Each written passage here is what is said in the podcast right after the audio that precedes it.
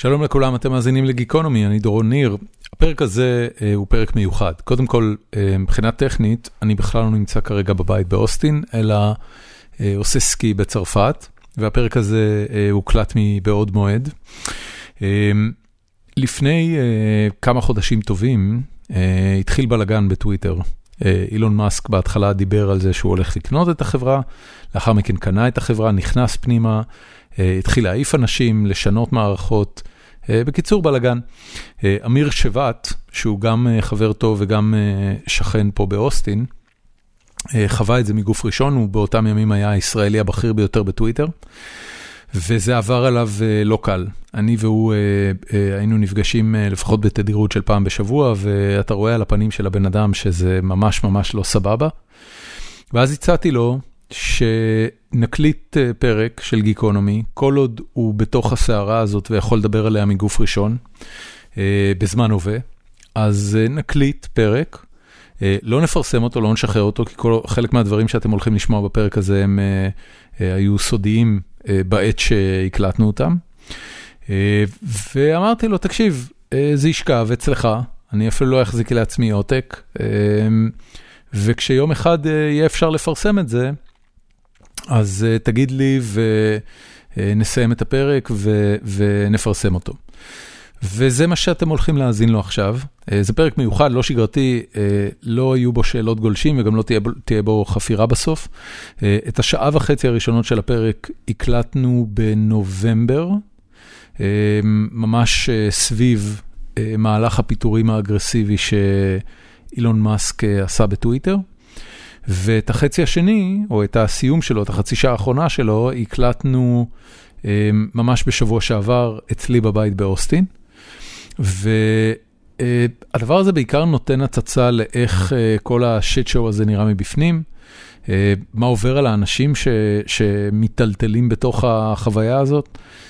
וגם אולי כמה תובנות על, על סטארט-אפים, על תרבות ארגונית, על עבודה בהייטק. אני מקווה שתהנו, וכמו תמיד, שתהיה לכם האזנה נעימה.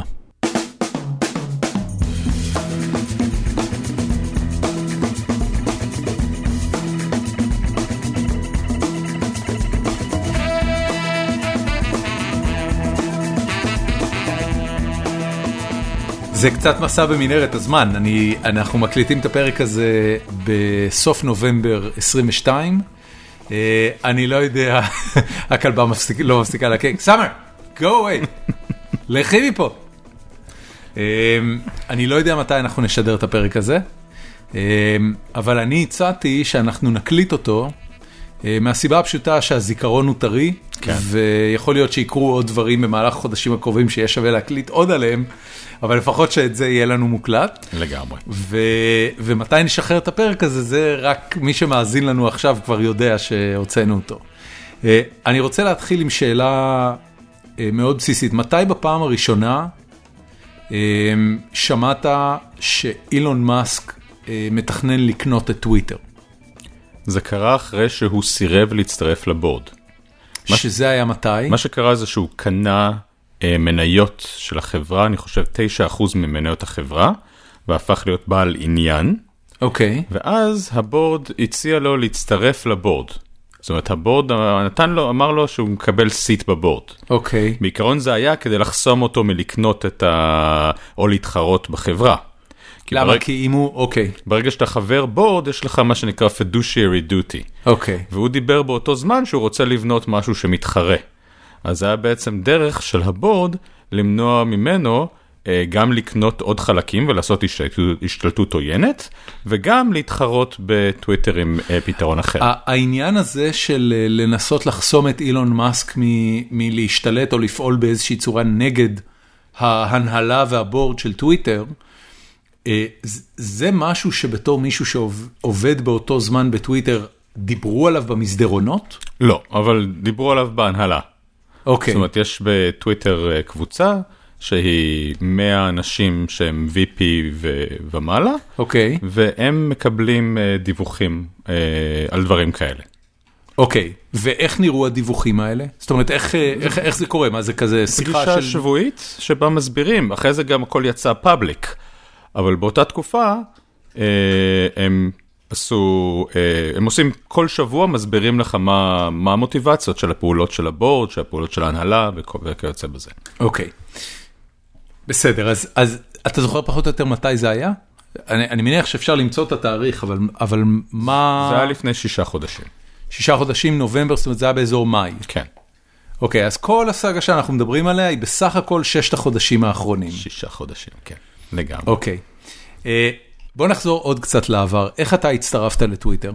אני הצטרפתי לטוויטר דרך הרכישה של, אה, של החברה שלי, רישאפל. אוקיי. אה, לפני שנתיים פניתי דרך הצוות שהיה אחראי על ה-API, אני, הייתי, אני בחור שאוהב API'ים, אוקיי.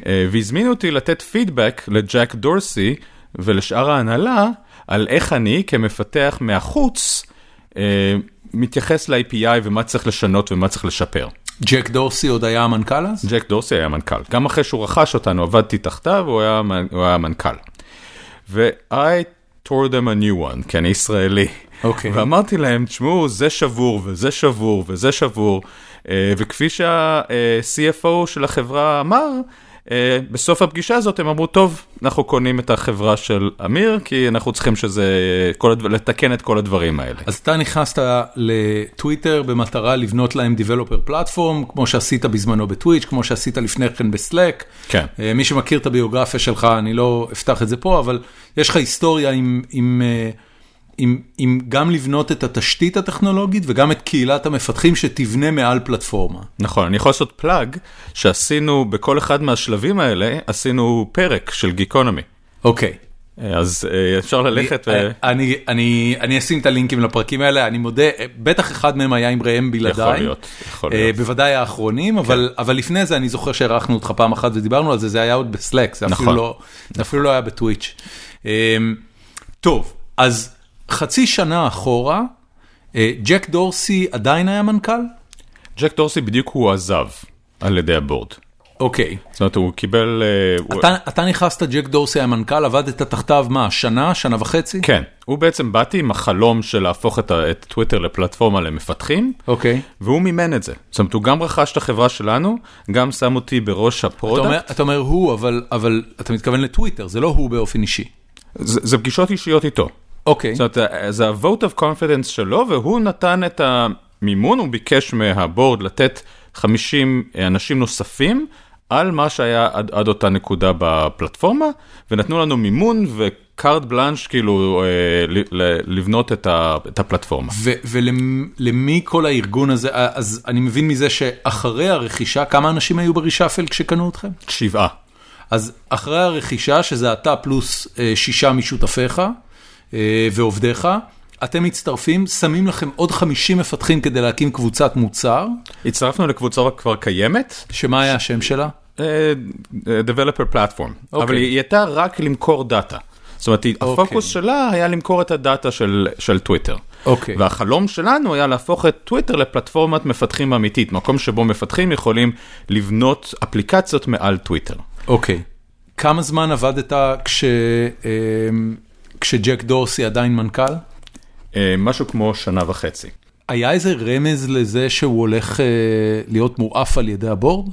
היה רמז לזה שהוא היה קצת אה, לא מושקע לגמרי. אוקיי. זאת אומרת, כ, כ, הוא היה ה-skip level manager שלי, מי שניהל אותי היה ה-chief product officer, אוקיי. והוא היה הבוס שלו. עכשיו, בדרך כלל אתה נפגש עם ה-skip level manager שלך אה, פעם בחודש. אוקיי. אני ראיתי אותו פעם בחודשיים, והיה עבודה שהיא אה, הרבה יותר אה, אה, חסרה.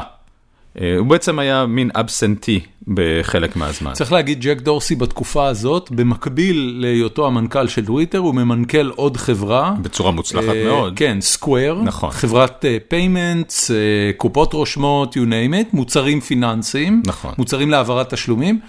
אה, שהיא גם חברה ציבורית, היא כן. נסחרת אה, תחת ה nickname בלוק. נכון. אמ, וחוץ מזה שהוא היה אה, נוכח נפקד, היה משהו בשיחות השבועיות האלה של המאה אנשי לידרשיפ שמרמז על זה שהוא הולך לקבל אה, לא. בעיטה ולהיזרק מהארגון? לא. מתי שמעתם על זה פעם ראשונה? זה אחד מהדברים המוזרים בטוויטר, הרבה פעמים אתה שומע דברים מטוויטר. כעובד טוויטר, הרבה פעמים יש- איזושהי הדלפה שמישהו מדליף, ואתה שומע על העתיד שלך מתוך זה שאתה יושב... על הפלטפורמה עצמה, ביחד עם כל העולם. מאוד מאוד... אה, מה הייתה ההדלפה פה? שמישהו מישהו אמר שהבורד הולך להעיף את, אה, את ג'ק דורסי. ו- והמישהו הזה היה מישהו מוכר? כן, יש עיתונאים שיודעים הכל. אוקיי, כי הבורד מדליף להם לדבר איתם. מישהו מדליף להם, והם, אה, כן, והם מדברים, ואני אוקיי, אז יצאה הדלפה, ג'ק דורסי אני מניח בעצמו עוד לא יודע? לא יודע. אוקיי. אבל הוא יצא הדלפה, וכמובן ההדלפה הייתה נכונה. תוך ו- כמה זמן הוא נעלם מאותה הדלפה? בערך uh, תוך חודש, הוא כבר לא היה. אוקיי, ובמקומו מונה פרג, נכון, אה, מה שם משפחתו? פראג הגואל. אגואל. כן. אוקיי. ומי היה פרג? זאת אומרת, למה הוא נבחר להיות היורש של אה, אילון מאסק? שאלה מצוינת. Uh, פראג היה ה-CTO.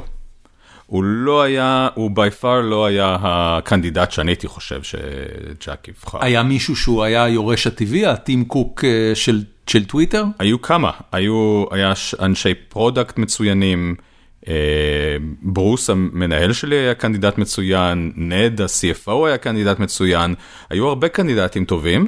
אה, בחרו את ה engineer, אה, לא רק engineer, engineer מאוד צעיר, אוקיי. אה, שלא היה בתפקידי ניהול בכירים ולא ניהל אנשים ב scale. בן כמה פרג? לפי דעתי בן 36. אוקיי. והוא, אה, כמה אנשים הוא ניהל ברגע שהוא מונה למנכ"ל?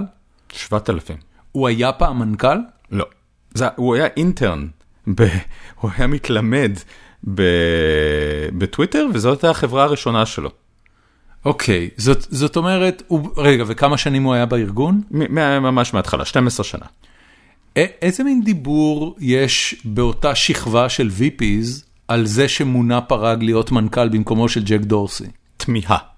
אוקיי. זאת אומרת, כשאתה לוקח בן אדם שהוא צעיר ולא, אה, בלי ניסיון ניהולי אה, מקצועי, מאוד חכם, אחד האנשים הכי חכמים שיש מבחינה אה, טכנולוגית, אבל זה לא כך עוזר למנכ"ל חברה בורסאית, החוכמה הטכנולוגית. אה, וזה היה מאוד מפתיע. הוא גם היה, אה, היה לו קשיים לנהל את החברה.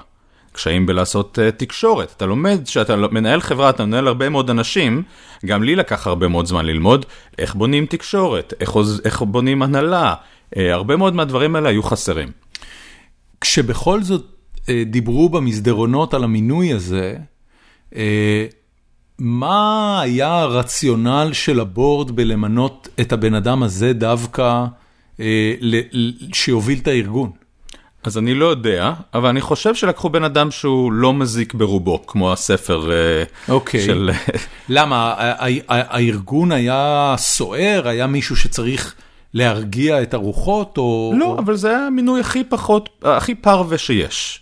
זאת אומרת, אף אחד לא כעס על זה. כולם היו קצת מופתעים, אבל אף אחד לא כעס, זה לא יצר שום גלים. ואני חושב שמה שהמטרה של הבורד באותו לא, רגע... לא היו בכירים שהרגישו שפסחו עליהם ולכן התפטרו מיד? לא, לא היה דבר כזה. לא היה דבר כזה. שזה מעניין. כן, אבל זה כאילו, הרע- הרעיון היה שלקחו את הבן אדם שהוא לא, שאף אחד לא התנגד.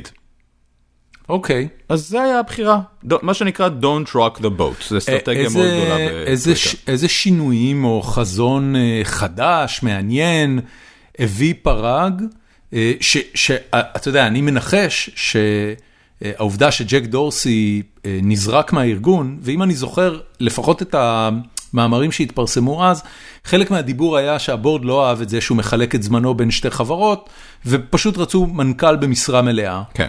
אה, היה גם משהו באסטרטגיה של הארגון אה, שלא מצא חן בעיני הבורד וש, ושפרג אה, בעצם היה אמור להיות השליח שיוציא אותו לפועל? משהו אחד שפרג התחיל לעשות בצורה יחסית די טובה, זה להתחיל להביא את הארגון לעשות דלבור הרבה יותר מהיר, ולמדוד את ההישגים של, הח, של החברה ושל כל אחד מהארגונים. זאת אומרת, יש, כשאתה עושה, יש, יש מה שנקרא ניהול מטריציוני, אוקיי. שזה אומר, יש המון המון גופים שמנסים לעשות קולבורציה ביניהם. ככה טוויטר הייתה בנויה לפני. אוקיי. מה שברג הכניס את המודל שנקרא GM, אוקיי. General Manager. אוקיי. שזה אומר מנהיג אחד, שמנהל גם Engineering, גם Product, גם Design, את כולם ביחד, ויוצר צו- בצורה שנותנת יכולת לדלבר הרבה יותר מהיר. זאת אומרת, ניהול מטריצוני זה מייקרוסופט, וניהול של GM זה אמזון. אמזון מדלברת בצורה הרבה יותר מהירה והרבה יותר נחרצת. למה, למה המבנה הארגוני והעובדה שיש GM לפעילויות עסקיות שונות מוביל בהכרח ל delivery מהיר יותר? זה נקרא, באמזון זה נקרא single threaded ownership. אוקיי. זאת אומרת, אם יש לך בן אדם אחד, אוקיי. שהוא המנהל של כולם, הוא מחליט. אוקיי. אם יש לך המון המון מנהלים והמנהל engineering לא מסכים עם מנהל ה product, אין, כאילו הם צריכים להמשיך לדבר עד שהם מסכימים. כי אין להם מנהל אחד מעליהם שהוא זה שמחליט. למה מלכתחילה זה היה המבנה הארגוני שטוויטר בחרה? מה היה ההיגיון בזה? זה יוצר הרבה יותר אה, אה, הסכמה, וטוויטר הייתה מאוד מקום של הסכמה. אה, ג'ק דורסי מאוד מאוד אהב לדבר על דברים, ולהגיע להסכמה על ידי זה שתדבר על זה עד, שת, עד שתסכים. לי זה היה מאוד קשה, אני הגעתי מסטארט-אפ ואמרתי, אוקיי, דיברנו מספיק, בואו נקבל החלטה. והיה יותר קשה בתקופה של לפני שהיה מודל ה-GM להגיע ל- להסכמה. היית אוקיי. צריך לדבר המון. איך, אה, איך שינוי ארגוני כזה מובל? זאת אומרת, פראג אה, בא ואומר, חבר'ה, אני הולך ל- לשנות את הארגון מעבודה מטריציונית לעבודה GMית? כן. איך זה בא לידי ביטוי? יום אחד הוא אומר, הנה GM 1, הנה GM 2, כל הקבוצות עכשיו reporting directly to ל-GM הזה. מה קורה עם מי שבעבר דעתו נשמעה אה, בצורה, אתה יודע, פתוחה יותר, היה חייב להגיע לקונצנזוס, ופתאום, כל הכבוד לדעתך, אבל אני החלטתי ואני ה-GM, ועכשיו בואו נתקדם. מאוד כועסים. אוקיי, זאת אומרת, הש, השינוי בשיטת הניהול הזאת הוביל לזה שהיו הרבה אנשים נוספים כועסים בארגון? כן, אבל מצד שני היו הרבה אנשים שגם שמחו כי הצלחנו להתחיל לדלבר בצורה הרבה יותר טובה. הצלחנו להביא תוצאות, וזה גרם לרוב החברה להבין שזה הדבר הנכון לעשות. כמה זמן פראג היה בתפקיד? שנה, אה, כן, קצת פחות משנה. היה איזה שלב שבו הסגנון אה, ניהול הזה והשינוי הארגוני שהוא הוביל, וכתוצאה מכך הדלבור, התחיל להראות תוצאות ברמת המניה, או שזה לא הגיע לשם? התחילה, המניה התחילה, לה, המניה, המניה עלתה וירדה, אה, היא לא, לא הביא תוצאות, הביא תוצאות ברמה של אה, מוצרים. אנשים התחילו לראות שאנחנו מתחילים לשחרר מוצרים. למשל, הקבוצה שלי, היה הרבה פחות דיונים והיה הרבה יותר אה, גיבוי לשחרר מוצרים, גם אם קבוצות מס- אחרות לא כל כך שמחות על זה שאנחנו משחררים דברים. אוקיי, כשאתה בארגון גדול, הרבה פעמים אתה משחרר משהו וזה קצת מתנגש עם אסטרטגיה של גוף אחרת. אוקיי. תמיד אומרים על ארגונים גדולים שיד שמאל לא יודעת מה יד ימין עושה, נכון. ואם היא הייתה יודעת היא הייתה מרביצה אוקיי. ליד השנייה. אוקיי. אז uh, בצורה הזאתי, uh, שיש לך GM, ה-GM נותן לך את הגיבוי, המנהל שלי נתן לי את הגיבוי, ואני עשיתי פחות או יותר מה שרציתי, גם אם זה קצת עצבן קבוצות אחרות. אוקיי. וזה גרם לזה שהצלחתי להביא תוצאות הרבה יותר uh, איכותיות והרבה יותר מהירות. אוקיי. זאת אומרת, מבחינתי זה היה מודל שעשה הרבה מאוד שכל. אה, אבל, אבל ברמת uh, revenue, זה, זה רץ היה מספיק מוקדם, רבעונים, זה מה לוקח- שאני שואל. כן, זה, לוקח, זה, זה לוקח לפחות שנה אה, של עבודה אה, כדי שאתה יכול לראות שיוצא מוצר, שיוצא המוצר הנכון, אה, שאתה בודק אותו ושאחרי זה אתה משחרר אותו בפאבליק. אתה חושב שאם פראג היה ממשיך בתפקידו וכל הסיפור עם אילון מאסק לא היה קורה, אתה חושב שטוויטר הייתה היום במקום טוב יותר? כן. אוקיי. ואז אה, אילון מאסק קם בוקר אחד אה, ומחליט שבא לו להתערב במה שקורה עם טוויטר. כן, מאוחר יותר ידענו. שהרבה פעמים, אה, שמישהו אמר לו, כן. שכדאי לו לקנות את אה, טוויטר. אז, אז אתה, אתה מתייחס פה כבר למשהו שאנחנו יודעים רק מהחודש האחרון, או חודשיים האחרונים, וזה שג'ק דורסי, אה, לפני או אחרי שנזרק מטוויטר, ניהל אה, התכתבויות עם אילון מאסק, ודגם אותו בעצם, אמר, תגיד, בא לך אולי לקחת את הסיפור הזה על עצמך. נכון.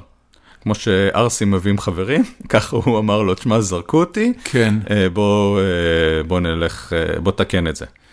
כשאתה ראית פעם ראשונה את הטקסטים האלה בין ג'ק דורסי לאילון מאסק, זה, זה ברור לך שהם הסיבה שבגללה הוא התחיל להתעניין בחברה? אה, לא, כי הוא היה מאוד מאוד פעיל, הוא היה, הוא היה מה שנקרא power user. אוקיי. הוא, הוא מאוד מאוד אהב את הפלטפורמה והוא השתמש בפלטפורמה אה, מאוד. לעצמו, כן. כאינפלואנסר. כן, שהוא הגיע, ש, שהוא התחיל להתעניין בטוויטר, היה לו משהו כמו אה, 80 מיליון followers, אוקיי. שזה המון. המון. כאילו זה level מי- של מי, קרדשיאנס. כן, מי- מי ה- מי האינפלואנסרים הכי גדולים בפלטפורמה בטוויטר? נשיאים, אה, אובמה וקרדשיאנס. אוקיי, שזה וכל מגיע. למיליוני, ל- כן. לא, סליחה, למאות מיליוני עוקבים. אני נכון, נכון. אוקיי. אבל הוא היה ב-80 מיליון. אה, דרך אגב, עכשיו הוא ב-120, זאת אומרת, אה, הוא- זה הביא לו הרבה מאוד... כמה אה, סך הכל משתמשים יש בטוויטר? זה, זה משתנה, אבל משהו כמו אה, 300 מיליון אקטיב. אוקיי, אוקיי. אז, אז הוא התחיל להתעניין, אה, ולפי מה שאתה אומר, היה ברור שזה, שדורסי היה חלק מהסיפור. אה, ואז השאלה היא, באיזה נקודה, אה, באיזה נקודה אתם שמעתם פעם ראשונה שאילון מאסק מתחיל לקנות כמויות של מניות בחברה במטרה להפוך למישהו שמקבל החלטות עליה? אז מה ש... איך שזה קרה זה היה מאוד אגרסיבי. זאת אומרת, בהתחלה כולם, יום, שבוע אחד, באים אלינו ואומרים לנו, היי, אילון מצטרף ל board, אנחנו מאוד מתרגשים, אתה יודע, בסגנון האמריקאי הקלאסי של corporate America, we're very excited, this is awesome. אנשים מתחילים לשאול את עצמם, למה, איך זה יכול להיות בן אדם שהוא די אה, תוקפני, די טרול, למה אנחנו לוקחים את הטרול ושמים אותו ב board? אבל כמובן, כל ה board כולו מתרגש וכל הדברים האלה. ואז בסוף שבוע, אותם אלה שמדליפים, פתאום אה, אנחנו קוראים בטוויטר שהוא לא מצטרף לבורד. ואז כמובן ההנהלה של טוויטר יוצאת בהצהרה שזה הדבר הנכון, שחבל שהוא, שזה טוב שהוא לא מצטרף לבורד, שזה the right direction, that they're very excited that he's not joining. אה, אתה, אתה יודע, אני, אני, אני מקשיב לך וזה... זה כאילו סיטואציה ש, שאני אבסורדית. אני לא מצליח להבין אותה. אתה עובד בחברה, הצוות שלך באותו שלב מונה כמה אנשים? משהו כמו 150 כולל קרוס מצוין, יש 150 אנשים שכל בוקר קמים, צריכים לעשות את העבודה שלהם במטרה שהחברה תצליח. This is their work, this is their day job. נכון, והם קמים בבוקר והם רואים את השיט שואו הזה מתחולל בטוויטר עצמה. נכון. אה, בצורה פומבית ל, ל, לעיני כל העולם. איזה אימפקט יש, על, יש לזה על פרודוקטיביות ועל השיחות שמתנהלות בתוך הצוות? זה הרסני. אנשים, אנשים ת, עובדים... אח- תסביר לי את הדינמיקה הזאת. אנשים מאוד מאוד עובדים טוב, שהם יודעים מה הם צריכים לעשות ושאין להם רעש רקע. ככה אני, זה הניסיון שלי. אוקיי. אה, בגלל זה סטארט-אפ עובד כל כך טוב. יש לנו משהו מאוד מאוד חד, כולנו רצים עליו ממש ממש חזק, ואין שום דבר אחר. אין לך פרפורמנס שאתה סטארט-אפ, אין לך כל מיני ליגל, אין לך כל נכון. מיני דברים כאלה, אתה רץ ואתה מאוד מאוד מדויק. זה המקום שבו אנשים עובדים הכי טוב. ככל שאתה מוסיף יותר רעש ויותר בלגן, ופח... ויותר אה, חוסר ודאות, אנשים מתחילים לתפקד לא טוב. ואתה רואה לאט לאט אנשים, מה שנקרא unwinding, הם מתפרקים. הם בהתחלה שומעים על משהו וההנהלה אומרת להם זה נורא טוב שאילון מאסק מצטרף לבורד. ואחרי זה אומרים לכם, אוקיי, זה לא נורא, זה בסדר שאילון מאסק לא מצטרף לבורד. ואז אילון רוצה לקנות את החברה, ואז אומרים זה מצוין, זה הכי טוב שהוא יקנה את החברה, לא ח- חבל שהוא ייכנס לבורד, כדאי שהוא ייכנס לחברה. ואז הוא לא רוצה לקנות את החברה, ואז אומרים זה בסדר, הוא לא יקנה את החברה. כל פעם, כל שינוי כזה הוא מאוד מאוד unnerving. ובמיוחד engineers אומרים כאילו מה מה קורה. ואחד מהדברים שאתה רואה זה למה במיוחד engineers? כי, כי PMים וכל, וכל האנשים אחרים הם, הם אנשים שעושים הרבה ביזנס והם יודעים שדברים משתנים. אבל engineers שקוראים בטוויטר, שכל הדברים האלה קורים, לא מתקשרים אליהם. דבר אחד שפראג לא עשה בצורה טובה, אז הוא לא היה מתקשר טוב. כי הוא היה, לא היה מנהל לפני זה, לא היה מנהל בסקייל. הוא לא ידע לתקשר טוב. כמעט אף פעם לא היה תקשורת בנוס, בדברים האלה, לא היה תקשורת ברמת החברה. אה, אה, אתה זוכר משהו שכן תוקשר ברמת החברה? כדוגמה? מה בכל זאת נאמר? אז היה פעם בחודש היה אה, All Hands, פעם בחודש. כן. אוקיי, וב-All Hands הזה היו מסבירים את, ה... מה... את החדשות דה ז'ור.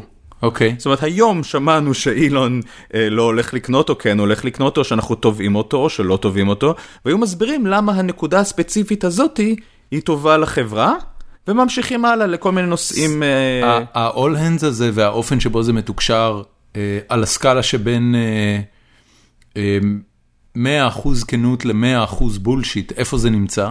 ב-80% בולשיט. למה? וזה לא רק אשמת ההנהלה, היה הדלפות מוחלטות של כל מה שנאמר hands. למרות שבגלל שלא היה כבר אמון. החברה נמצאת בשלב שבו יש מעט מאוד אמון בין העובדים של החברה לבין, ה, אה, לבין ההנהלה של החברה. די ברור שיש ניגוד אינטרסים כבר בין מה שההנהלה רוצה שיקרה למה שהעובדים רוצים שיקרה. ועכשיו כמעט, ממש ההקלטות של ה-all hands משוחררות לעיתונות עשר דקות אחרי שה-all hands נגמר. ו- ולא יודעים ממי זה מגיע. לא יודעים ממי זה מגיע. אוקיי.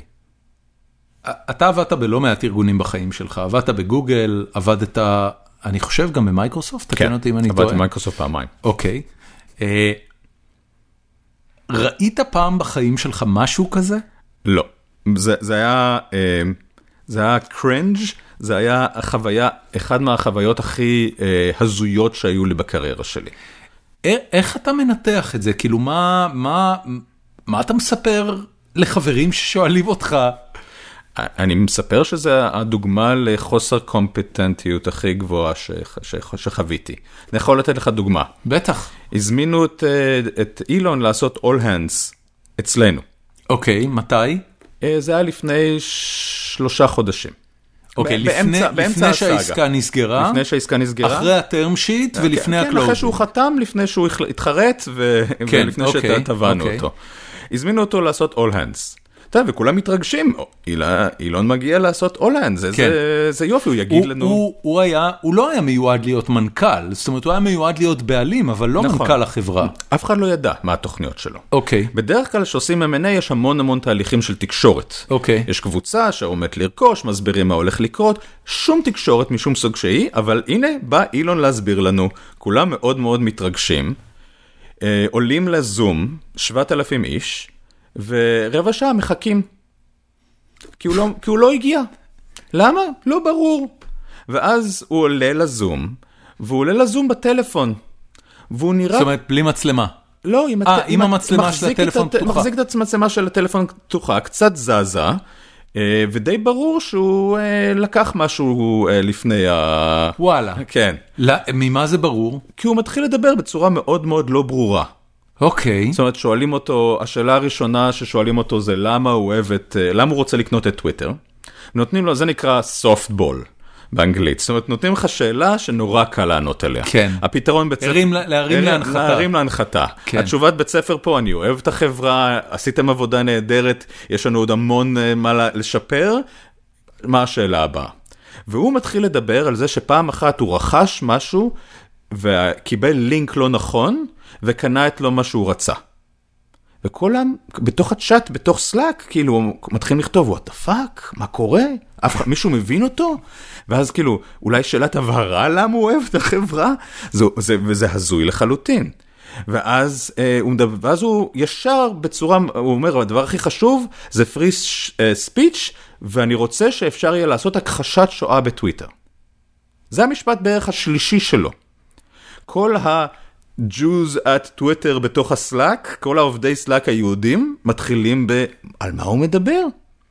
עכשיו המודרטור, שהיא בן אדם מקסים, היא ה-Chief Marketing Officer, ניסתה לה... המו- המודרטור של ה-all של, ה- hands. של ה-all hands. היא שואלת אותו, אה, אתה יודע שבגרמניה אסור, כאילו לפי החוק, אסור אה, להכחיש את השואה.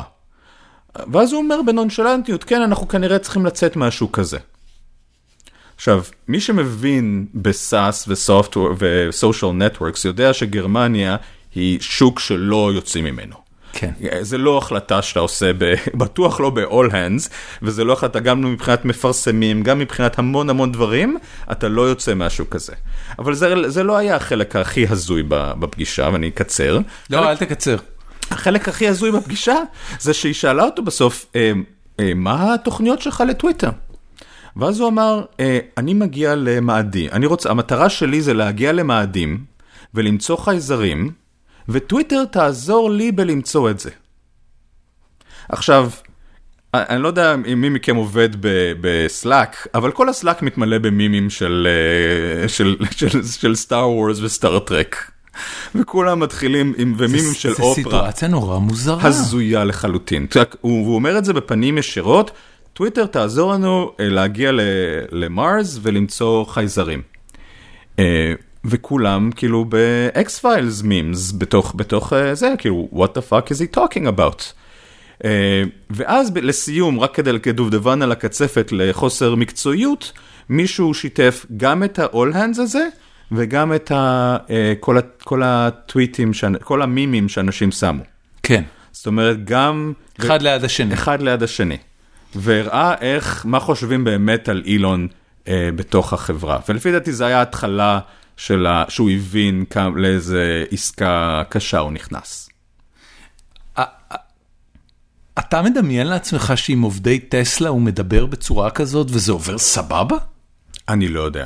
אני... לא, תקשיב, מה זה, מה זה אתה לא יודע? אני, אני ואתה ראינו executives בחיים שלנו, ראינו גם מצגות של executives, עבדנו עם, עם, נכון. עם המון executives, גם אמריקאים, גם ישראלים. ראית בחיים שלך משהו כזה? לא. זה היה, זה היה הזוי ברמה של כאילו, שאחרי זה אמרתי לכל הדירקטורים שלי, שאם אחד מהם היה עושה all hands כזה, הוא היה למחרת מפוטר אה, עם ה... באותו יום, כאילו למחרת, לא, שיתחיל לארוז. כן. זה היה הזוי ברמות של בסופו של דבר אנשים עזבו, הרבה מאוד אנשים יום למחרת, עדכנו קורות חיים עדכנו קורות ויאללה. חיים ועזבו את החברה. אה, זה, זה לא היה פרודוקטיבי, זה בדרך כלל, גם אם אתה לא פרזנטר טוב, זה בסדר. אבל זה היה פרזנטציה שלא הייתה פרודוקטיבית לשום דבר. היא לא כן. תרמה לכלום. כן. אוקיי. ובנקודת הזמן הזאת, רק כדי לשים את זה על ה timeline, זאת כבר הייתה הנקודה שאילון אה, ניסה לצאת מהעסקה? לא, אחרי זה, הוא, קודם כל הוא, אני חושב שהוא נעלב מכל התגובות שהיו ב... כאילו, מישהו, מישהו תייג אותו והוא כתב interesting, ואנשים היו בטוחים שהוא הולך לפטר אותם, ואחרי כמה זמן הוא פשוט אה, יצא, אה, ניסה לצאת מהעסקה. מה שקרה זה שהשוק נפל באיזה 50 אחוז, כן. והעסקה שבכל אופן כבר הייתה יקרה בהתחלה, אה, הייתה מאוד מאוד יקרה בהמשך. צ- צריך להגיד, כש- כשאילון מאסק נכנס להסכם לקנות את טוויטר, היא הייתה שווה 22 מיליארד דולר, אם אני זוכר נכון? כן, והוא התחייב לקנות אותה ב-44, זאת אומרת פי נכון. שתיים ממחיר השוק שלה באותו רגע. ועוד על זה נפל השוק. בדיוק, אה, ועל זה נפל השוק במה שאנחנו, אני לא יודע, המניה בעצם נסחרה עד הסוף, אבל היא נסחרה קרוב למחיר המכירה. נכון, היא ב- בשלב הנמוך ב-30 דולר, והוא התחייב ל-55 דולר. זאת אומרת, אוקיי. כמעט כפול מהמחיר שהמניה הייתה, הוא היה צריך לשלם. אוקיי, אוקיי. טוב, עכשיו, אני אשאל שוב שוב פעם, רק רק על הביצועים של החברה, אה, מן הסתם כל אחד מהאירועים האלה רק שוחק עוד יותר את האמון והסבלנות של העובדים. נכון. האם הדבר הזה הוביל לצניחה בהכנסות של טוויטר? הוא לא הוביל לצניחה בהכנסות, מה שהוביל לצניחה, אה, מה שהוביל לצניחה בהכנסות זה פשוט אה, המצב המקרו-כלכלי. אוקיי, זאת אומרת, הר- הרבה פעמים בארגונים גדולים יש, יש הרבה מאוד מה שנקרא resilience. אוקיי. אתה יכול, אתה גם בגוגל, עמידות. עמידות, כן. אתה בגוגל היום אתה יכול לפטר 50% מהעובדים ועדיין ההכנסות של גוגל ייכנס- ימשיכו למשך עוד שנתיים שלוש ולא ייפגעו בכלל. בגלל שהם סגרו עסקאות מראש? בגלל ש- שעסקאות סגורות, בגלל שמוצרים כבר deployed, בגלל שרוב האנשים מסתכלים על future product ולא על current product, אוקיי. בגלל שהמכונה עובדת. אוקיי. אה, אריק שמיט אמר פעם שאם אתה עובד בחברה ויש לך מכונה שמדפיסה כסף בפינה, כל מה שאתה עושה הוא זהב, ואם אתה אה, עובד בחברה שיש לה מכונה בצד שכל מה שהיא עושה זה שורפת כסף, כל מה שאתה עושה זה זבל, לא משנה מה אתה עושה. כן. אז אה, טוויטר את המקום שהיה לו הכנסות אה, יחסית בריאות. אה, אבל טוויטר מעולם, היא לא הייתה רווחית כחברה ציבורית. היא לא הייתה רווחית והיה לה חוב, זאת אומרת עוד דבר שאילון קנה זה חוב מאוד מאוד גדול. אוקיי. אתה- מותר להגיד של כמה? היה פורסם שרק הריבית על החוב כל שנה זה מיליארד וחצי דולר. אוקיי, ומה ההכנסות של טוויטר אה, בפעם האחרונה שהייתה ציבורית? אה, לא בטוח, לא זוכר בדיוק, אבל אני חושב שזה היה משהו כמו 12 מיליארד דולר. אוקיי. אוקיי.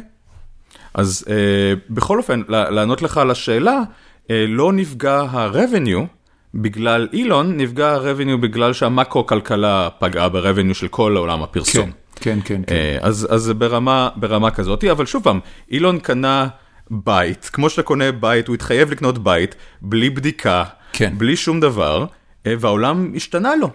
עכשיו, באיזושהי נקודה, אולי כחלק מהטיעונים לצאת מהעסקה הזאת, אילון מאסק ביקש מההנהלה של טוויטר לדווח על מספר הבוטים. נכון.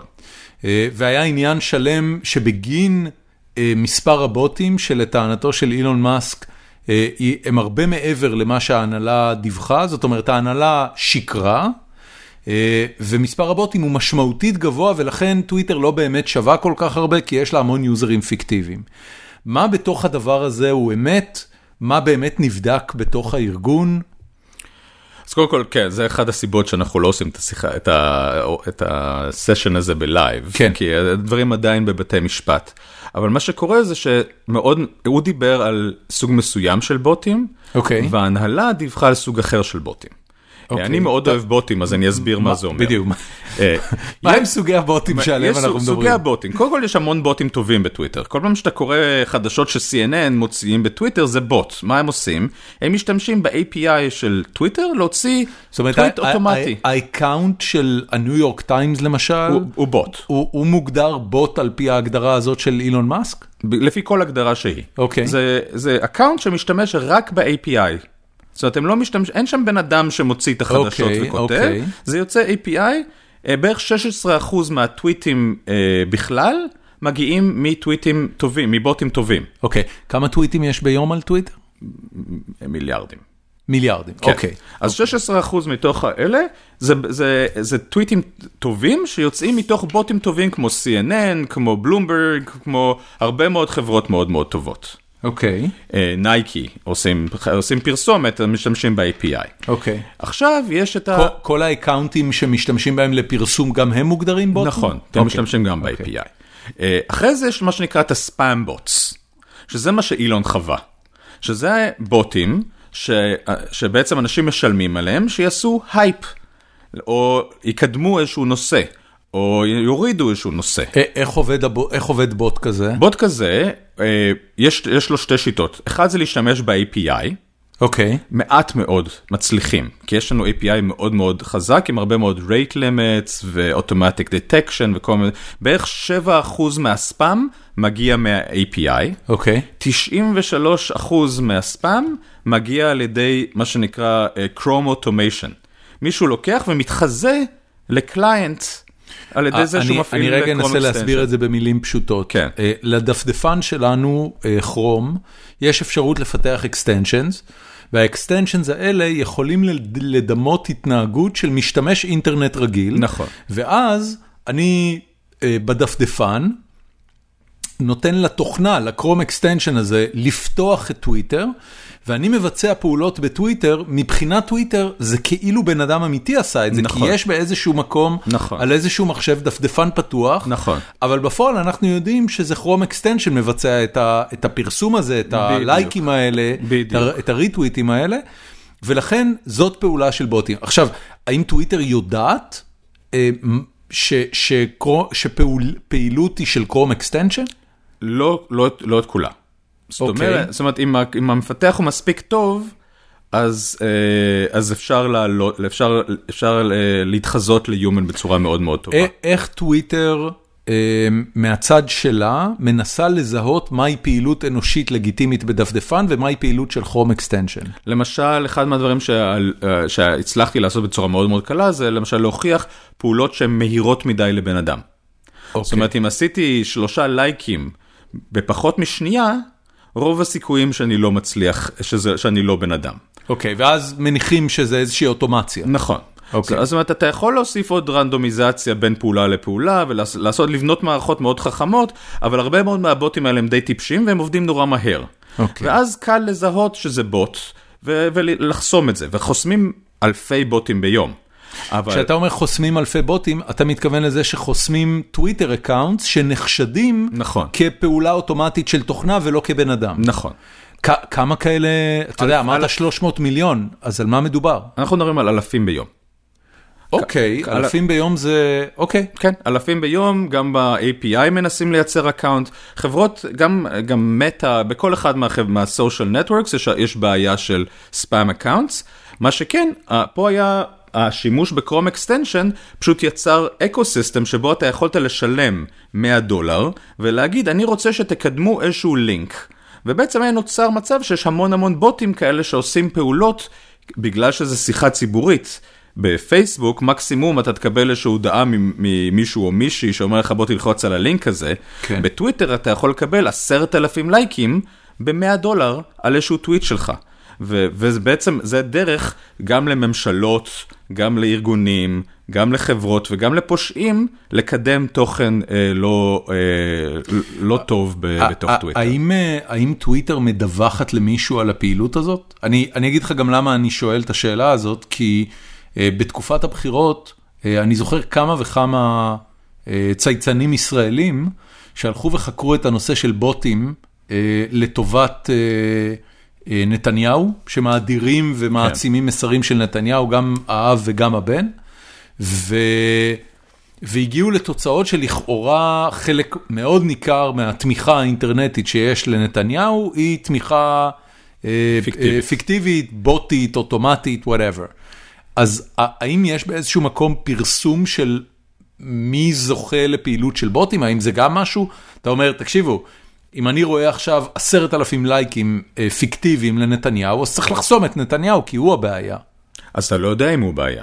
כי אם, אם אתה רוצה לחסום את, תחשוב, אם, אתה, אם יש לך את ה-policy הזה, ואתה אומר, אם מישהו עשה 15 אלף לייקים לאיזשהו account, תחסום את ה-account הזה, נורא קל לי לחסום account כן, עכשיו. כן, אני כן, בעצם כן. כמישהו שרוצה לתקוף את נתניהו, פשוט יעשה לו לייקים משלם אלף דולר, עושה לו עשרת אלפים לייקים וחוסם לו את, זה מאוד קשה להבין את הקונסקוונסה של הדברים האלה. אז הדבר היחידי שעושים בעצם זה לחסום את הבוטים עצמם. נכון.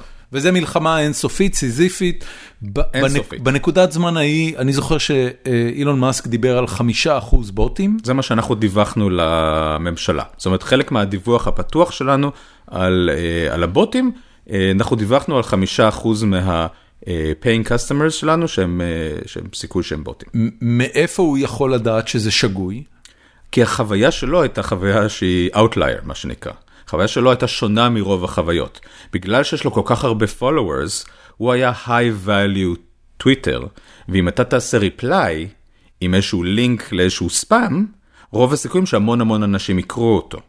אז החוויה האישית שלו הייתה חוויה שכל טוויט שהוא עושה, פתאום עשרת אלפים בוטים באים ועונים עם כל מיני לינקים לכל מיני קריפטו, הוא גם היה מאוד מאוד, אתה זוכר תקופה כן, שהוא היה... coin, הוא קידם... דודג'קוין והוא קידם, אז כל, היה הרבה אנשים שעקבו אחריו, שמאוד אהבו אה, ביטקוין וקריפטו currency, וכל ה-scamming של כל הקריפטו currency פשוט עקב ותקף אותו. כי הוא היה פרסונה מאוד מאוד רלוונטית לסוגי התקפות האלה. אז החוויה שלו היא כנראה הייתה יותר מאשר 5%. אתה אומר, אין מצב שמדובר ב-5%, זה, זה בתחושה הסובייקטיבית שלו, של מי שעושה לו... אה, אה, תגובות וריטוויטים. נכון, זה החוויה שלו. תחשוב שכל פעם שאתה עושה טוויט, עכשיו, זה משהו, זה משהו שלכאורה קל להוכיח אותו. אתה בא ואתה מראה, תקשיב, אם אתה super user, אחוז ה-bot comments ו-bot replies שאתה תקבל לא עומד על חמישה אחוז, אלא עומד על שלושים אחוז, ולכן אתה, למה לא פשוט לתת לו את המידע הזה ובזה לסגור את העניין?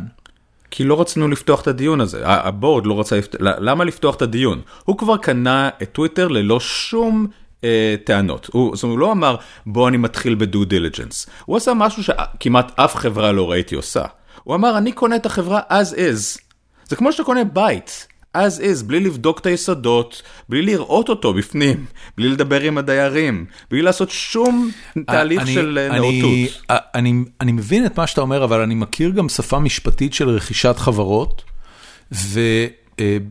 ובכל חוזה כזה, יש איזשהו disclaimer שאומר משהו בסגנון, אם יתברר שהיא ככה וככה וככה וככה, אז יש לדבר הזה איזה שהם השלכות. יכול להיות שהוא חתם על משהו כל כך גורף וכל כך uh, אוטומטי, ש, שלא היה בו אפילו סייג לדברים שעשויים להתגלות בתקופת ה-due diligence? אז קודם כל, לא היה תקופת due diligence. אין תקופת due diligence. הוא קנה את החברה ללא שום תקופת due diligence. לא, אבל היה, היה נקודה שבה הוא הודיע שהוא קונה את החברה, או שנחתם משהו. הוא חתם על חוזה ו- רכישה. ואז, ואז העסקה נסגרה רק כמה חודשים לאחר מכן. לא. אז מה היה המועד, אותו יום שישי שבו החברה הפסיקה להיסחר ציבורית? זה, זה נקרא closing, זה מתי שהוא שילם. אוקיי, ובין הנקודה שהוא חתם על החוזה לבין הנקודה של, של התשלום, זה רק מימון, זו תקופה מימונית. כדי לגייס 44 מיליארד דולר לוקח זמן. זאת אומרת, באמת לא היה שם שום due diligence. לא, אפס due diligence. לא היה רכיב של due diligence בתוך העסקה. אין, אין, אין, אין לי דרך להגיד כמה זה לא, זה לא רגיל. אני, I'm speechless. אני לא יודע מה להגיד על זה. נכון. אוקיי, עכשיו הוא אמר על הבוטים, זה קודם כל זה, ל- לפי חישובים שאנחנו עשינו באמת היה חמישה אחוז. החוויה הסובייקטיבית שלו לא רלוונטית לדיון, ולא היה דו דיליג'נס, אז זה לא כל כך מעניין. א- איך, אה, איך ההנהלה והבורד התמודדו עם הטענות שלו, שמן הסתם היו מאוד פומביות, זאת אומרת, הוא כל הזמן כותב עליהם בטוויטר. מה, מה אומרים פנימית בארגון, כש, כשהוא בא עם הטענות האלה בצורה פומבית כל כך? אז, אז יש פה מין דיכוטומיה שהיא אה, היא, היא, היא כמו סרט, אה, לא יודע אם סרט אימה או סרט אה, קומי, כי מצד אחד הוא בצורה הכי, הכי אה, פוליטיקלי קורט שאני יכול להגיד את זה, הוא מחרבן עליהם, על ההנהלה, בטוויטר. הוא הוציא פופ אימוג'י על, על פראג, הוא, הוא עשה מימים עם כל חברי ההנהלה. הוא, הוא מתעלל בהם, והם רוצים שתיסגר העסקה. לא אכפת להם כלום על מה שהוא אומר, והם, והם, ואנשים שואלים אותם, איך אתם נותנים לו לדבר ככה? והם אומרים, אנחנו לא רוצים לשחק במשחק שלו. הוא ימשיך, להת... הוא ימשיך להתעלל, he will continue to troll, אנחנו רוצים לסגור את העסקה. שהכסף ייכנס לבנק. בדיוק. יש מה שנקרא fiduciary duty, שאומר שהבורד לא אכפת לו אם אתה עושה טוויטים לא טובים או כן טובים, ולא אכפת לו אם העובדים מרוצים או לא מרוצים. יש לך יעד אחד בבורד, וזה לייצג את האנשים שקנו מניות של החברה. אגב, אני, אני אולי צריך להוסיף, אה, אה, לא חשבתי לעשות זה קודם, אבל אני אולי צריך להוסיף גילוי נאות. אה, לאורך כל השנה האחרונה ועד שטוויטר הפסיקה להיות חברה ציבורית, אני החזקתי מניות שלה. כן. אה, לא שיניתי אני, את הפוזיציה כמובן. שלי, לא קניתי או מכרתי, אבל, אה, אבל אם זה חשוב למאזיננו לדעת, אז רק שתדעו שאחד האנשים שמהם אילון מאסק קנה את המניות שלו זה אני. כן, גם, אה, אני גם נמצא שם. אז, אז בסדר, אז רק, רק שתדעו, זה לא, זה לא אמור להשפיע על שום דבר לדעתי בפרק הזה, אבל... נכון. אה, אה, אוקיי, אה, מישהו ניסה אה, תוך כדי להגיד לכם, או, או התנהלו איזה דיונים פנימיים על אה, בואו נצא עם הודעה לגבי הבוטים, let's debunk him, אה, נגיד ככה, נגיד ככה, כאילו, או שאמרו, לא, תתעלמו ממנו לחלוטין, תמשיכו בעבודה שלכם. לא, ניס... היה, היה קבוצות עבודה בלהסביר למה, להסביר לאנשים שלנו, כי פחות היה אכפת לי ממה שהוא אומר, היה הרבה יותר חשוב לי לה- להסביר למפתחים ולהסביר ליוזרים של טוויטר, שמה שהוא אומר זה לא נכון. אז כתבנו דראפטים ועשינו את כל הדברים האלה, אבל בסופו של דבר, שהוא מוציא poop emoji, פראג אומר, תשמעו, הדיון ירד לקווים לא אה, חברותיים, בואו נשמור את זכות השתיקה ונ, ונדבר בבית המשפט. זאת אומרת, הרבה מאוד מההכנות שלנו לא יצאו לפועל ולא פרסמנו את, ה, את המידעים שהיו. הוא, הוא בסופו של דבר היה טרול והוא טעה. החוויה הסובייקטיבית שלו לא הייתה, לא, לא הלמה את המצב הנכון של טוויטר. באמת היו 5, 5% אה, של בוטים. אה, אם, אם לוקחים על התפזרות אה, מלאה של כל, ה, של כל האקוסיסטם. תגיד, מ- מה, מהניסיון שלך, אמ, האם האחוז הזה הוא גבוה או נמוך ביחס לפלטפורמות אחרות, למשל לינקדאין, למשל פייסבוק? הוא מאוד שונה, כי לינקדאין ופייסבוק הם מה שנקרא World Garden. אתה רק שומע מחברים שלך. זאת אומרת, כל הפיד שלך הוא לא פיד של סתם מישהו שיכול לקפוץ ולהשתיל לך משהו בתוך הפיד. אתה צריך שאחד מהחברים שלך יעשה לייק או רישר, או שיעשה share בעצמו. ולכן הבעיה הרבה פחות אה, אקוטית בעולם שבו אה, אתה רק רואה תכנים של, של אה, close network. אוקיי. בטוויטר, אתה יכול, אני, אני יכול לגרום לזה שאובמה יראה טוויט שאני כתבתי. אוקיי. למה? כי אנשים עשו לזה הרבה ריטוויט, והמנוע מחליט שזו שיחה ציבורית וכדאי לו לראות את הטוויט שלי. זאת אומרת, הבעיה בטוויטר היא בעיה הרבה יותר אקוטית, כי השיח הוא ציבורי ופתוח. כן. אה, נרוץ כמה שבועות קדימה. סבבה. אה, העסקה נסגרת ביום שישי, אני לא זוכר את התאריך כן. המדויק, אולי אתה זוכר. לא. ב-PTSD ואילון. מאסק מופיע במשרדים של טוויטר ובידיו כיור, כן, כשהטוויט שלו הוא let that sink in. כן, הוא מגיע הוא ממש, הוא, הוא פרסם סרטון שלו מגיע עם כיור ונכנס למשרדים של טוויטר. מה, מה הציפייה ומה הדיבור בקרב עובדי החברה על היום הזה, שבו אילון מאסק אה, מגיע אחרי שהוא הבעלים של החברה? אז זה, אמ, זה mixed מה שנקרא. יש אנשים שמאוד לא אוהבים את הפוליטיקה שלו, הרי ידוע שיש לו חברים שהם חובבי טראמפ, הוא אמר הרבה פעמים שהוא רפובליקני, אה, born again republican, אנשים לא אוהבים את ה... איך שהוא מתייחס, איך שהוא התייחס לאנשים בהנהלה של טוויטר. אה, איך הוא התייחס לאנשים? הוא עשה בהנהלה? trolling. הוא עשה trolling אה, של ה-Chief Legal Officer, של ה-Chief Marketing Officer, לא אוהבים את הפופ אימוג'י, רואים שהוא טרול, ולא אוקיי. רוצים טרול שינהל את החברה. כן. אה, אז זה הקבוצה שלא אהבה את, אה, את זה שאילון מצטרף. ויש קבוצה שמאוד מתרגשת. היי, בן אדם שהביא את SpaceX, בן אדם שהביא את טסלה, בן אדם שהוא יודע לי- לייצר חברות שהן שוות הרבה מאוד, עכשיו בא והולך לנהל את החברה. זאת אומרת, אחוז לא מבוטל מהחברה אומר איזה יופי, איזה כיף שהוא, שהוא מגיע. ו- וזה למרות שלפחות ממה שאמרת קודם, השינוי הניהולי שפרג הוביל, אה, כן אה, היה בדרך להוביל את החברה להצלחה גדולה יותר. כן, לא היה ברור מה, היה- מה יקרה עם פראג. הם לא, לא, לא ידענו מה אילון יעשה. לא קיבלנו, שוב, שוב, זה אחד מהרשימת הדברים המוזרים שלא קורה ב, בהחלפת בעלות, לא ידענו כלום. אחד מהדברים שאתה עושה כשאתה קונה חברה, זה גורם לאנשים לדעת, מסביר להם איך הולך להיות ה-merger and acquisition, מסביר להם מי הולך להיות המנכ"ל, מסביר להם מה התהליכים. אנחנו קיבלנו אפס תקשורת. איל, אילון, לא, לא אילון מאסק ולא, פרג מן הסתם לא יודע, אני, אני, פרג ידע ש... אף אחד לא ידע. אוקיי. אילון מאסק מגיע באותו יום שישי, ואם אני זוכר נכון את ה-timeline, תוך 24 שעות הוא פיטר את כל ההנהלה הבכירה.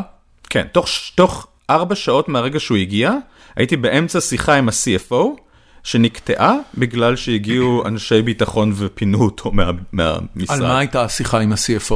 על איזשהו, על איזשהו revenue aspect של הארגון שלי. זאת אומרת, הוא התחיל את הבוקר שלו כאחד אה, העובדים, אה, עולה לשיחה איתך שמן הסתם נקבעה יותר מכמה ימים. בסלאק, דיברנו, עשינו צ'אט בסלאק, אוקיי, ופתאום הוא לא עונה לי, אוקיי. אה, ואז אני מסתכל בטוויטר וכתוב שהוא וכל ההנהלה הבכירה פונו מהבניין על ידי הביטח...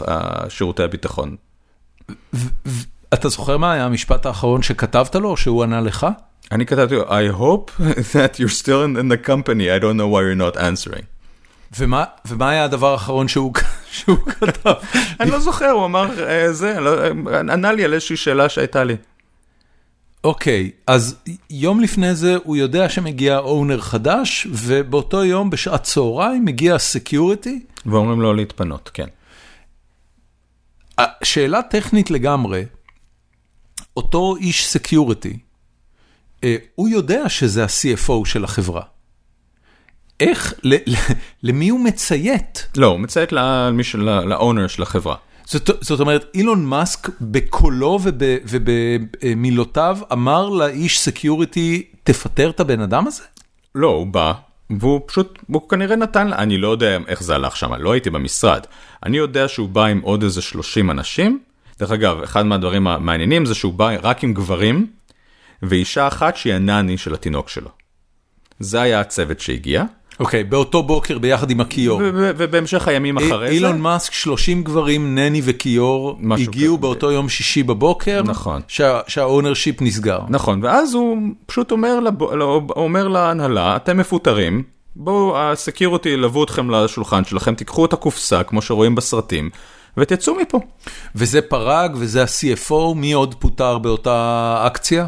זה פרג, זה ה-CFO, זה ה-legal, אה, זה ה-chief אה, אה, compliance, זאת אומרת, רוב הבכירים השאירו את, אה, את ההנהלה של ה-engineering והשאירו את ההנהלה של ה product. זאת אומרת, באותו השלב, הבוס שלי עדיין אה, נמצא, אבל הוא אומר לי, תשמע, אני לא יודע אם אני אהיה פה עוד עשר דקות. הרי אני, אני, אני לא יודע אם uh, ה reference המיידי שעולה לי זה מהסרט המטריקס, שהם בתוך המטריקס, ואחד אומר לשני, ש, שתכף הוא הולך להיעלם ואז הם, הם they're pulling the plug בעולם האמיתי והיא פשוט במטריקס נופלת ומתה. כן, אני יכול לתת לך reference מתי זה באמת קרה, ככה זה הרגיש, שהתחילו לפטר את כולנו. זאת אומרת, היה שלב שבו, איך שהם עשו את זה, they bricked our machine. וב bricking זה אומר, אתה עובד על המחשב שלך, ופתאום הוא מפסיק לעבוד, אתה מקבל מסך אפור, וכתוב, הכנס סיסמה. הם הופכים את המחשב שלך, זה נקרא bricking, כי זה הופכים את המחשב שלך ל... לבנה. לבנה. מאותו רגע המחשב הוא לא שמיש. הוא לא שמיש לחלוטין. לא משנה מה היה מותקן עליו. לא משנה מה תעשה, תעשה restart, יחזור לך המסך האפור. איזה, ה... איזה תוכנה אה, מותקנת על המחשב שמאפשרת את הדבר הזה? זה שירות שאפל נותנים. לאנשים לעשות remote wipe מרחוק. זאת אומרת, הם עושים locking מרחוק של ה... זאת אומרת, זה חלק, זה feature של מערכת ההפעלה של אפל, שארגונים מקבלים רשות להשתמש בה. נכון. זאת אומרת, המחשב הוא לא, בש... הוא לא שלך, הוא של הארגון, וזה בדרך כלל עוזר לגנבות. זאת אומרת, אם מישהו גונב לך את המחשב, אתה יכול ב remote לעשות לו, לעשות לו lock, לעשות לו wipe, לעשות לו כל מיני דברים כאלה. אז בשלב הזה, שפתאום אני רואה את כל הצוות שלי מתחיל, I've been bricked, I've been bricked, I've been bricked, מאוד מזכיר את המטריקס. כי זה, זה, אני ישבתי, זה היה ב-12 בלילה, וזה שובר את הלב. כמה זמן זה אחרי ה-let that sink in moment? זה היה שבוע אחרי זה, שבוע וחצי אחרי זה. אוקיי, okay, אז, אז באותו יום שישי, אתם העברתם, היה לכם עוד שבוע להעביר עד גל הפיטורים הבאמת מסיבי, נכון. שבו חצי חברה נכון. אה, פוטרה. אה, איך נראו הימים באותו שבוע? אתה קם בבוקר, אה, יום שישי זה יום שישי, ההנהלה פוטרה, היה ידיעות בחדשות, היו את שני הליצנים האלה שהעמידו נכון. פנים שהם עובדי טוויטר וצילמו אותם לחדשות ברחוב. נכון. כולם אה, בדחקות, אני מניח שלא הספיקו הרבה עבודה באותו יום עבודה. אף אחד לא עובד. ויצאו לסוף שבוע, שבת, ראשון, במהלך היומיים האלה נדרשתם לעשות משהו? נדרשתם לעבוד באותו סוף שבוע? באותו סוף שבוע לא, אבל כולם אומרים כאילו, אנשים עדיין לא קולטים כמה רע זה הולך להיות. זאת אומרת, אנשים עדיין אומרים, טוב, הוא פיטר את ההנהלה, אבל הוא הולך, לנה... הוא הולך ל...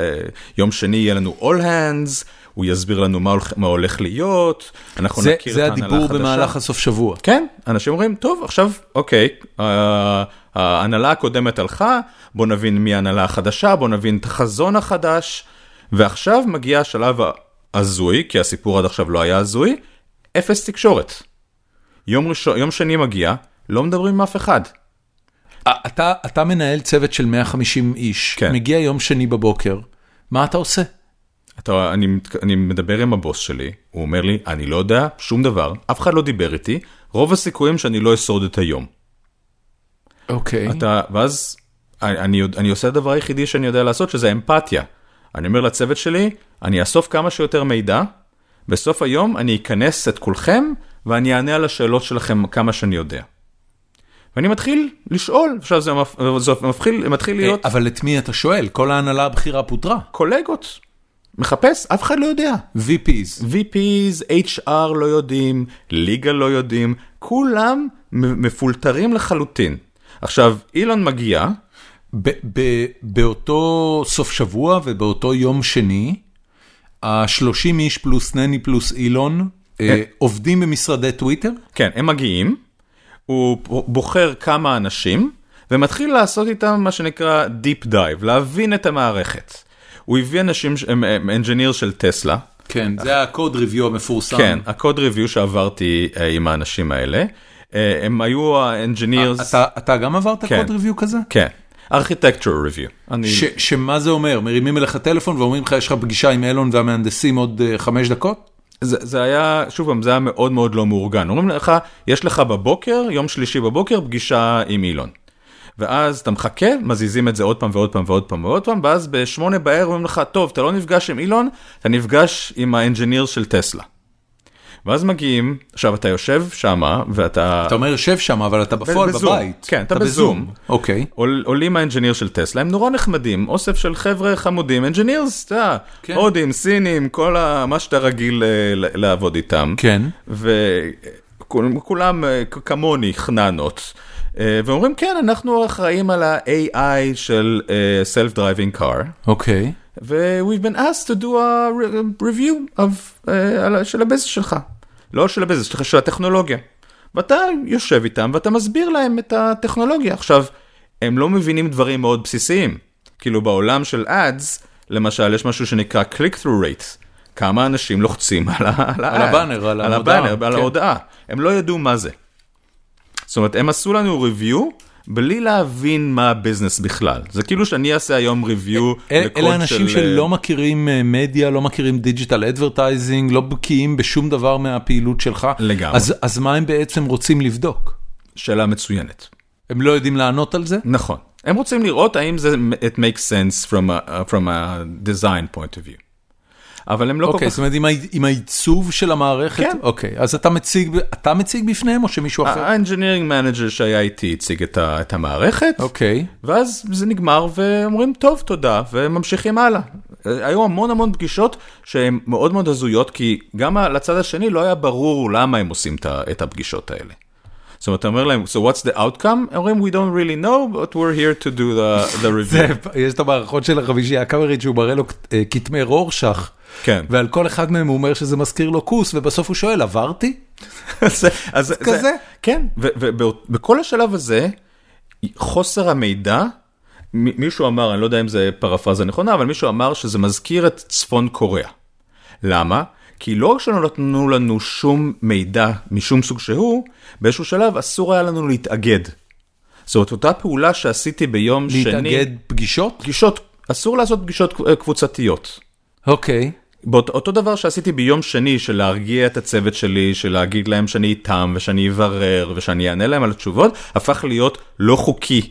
ואמרו שיפטרו את כל מנהל שי, שיארגן את הצוות שלו ושיפגוש אותו בקבוצה. כי, כי היה חשש שתהיה פעולה צוותית? יכול להיות, או התארגנות, או unionization, או כל סוג, אני לא יודע מה או למה, אבל אמרו לנו, אסור לכם לעשות פגישות שהן לא פגישות של אחד על אחד. פגישות עבודה. אוקיי, את זה, את זה אמרו ביום שני, ביום, ביום שלישי? שלישי. ועכשיו אנחנו מתחילים, כל החברה עוזבת את סלאק, מתחיל להיות קרע אמון ברמה הזויה. החברה עוזבת את סלאק ועוברת לסיגנל. כי אף אחד כבר לא סומך על אף אחד. לא בטוחים, אנשים לא יודעים מה קורה אם, ה... אם ישתמשו בסלאק שלהם כדי לפטר אותם. אה, הם רוצים לת... להעביר מידע, אבל הם, לא... הם פוחדים. זה הופך ממש לחוויה מאוד מאוד של פחד. אנשים כבר לא מוכנים לעלות על, אה, על Hangout. רק שיחות וידאו, רק פייסטיים.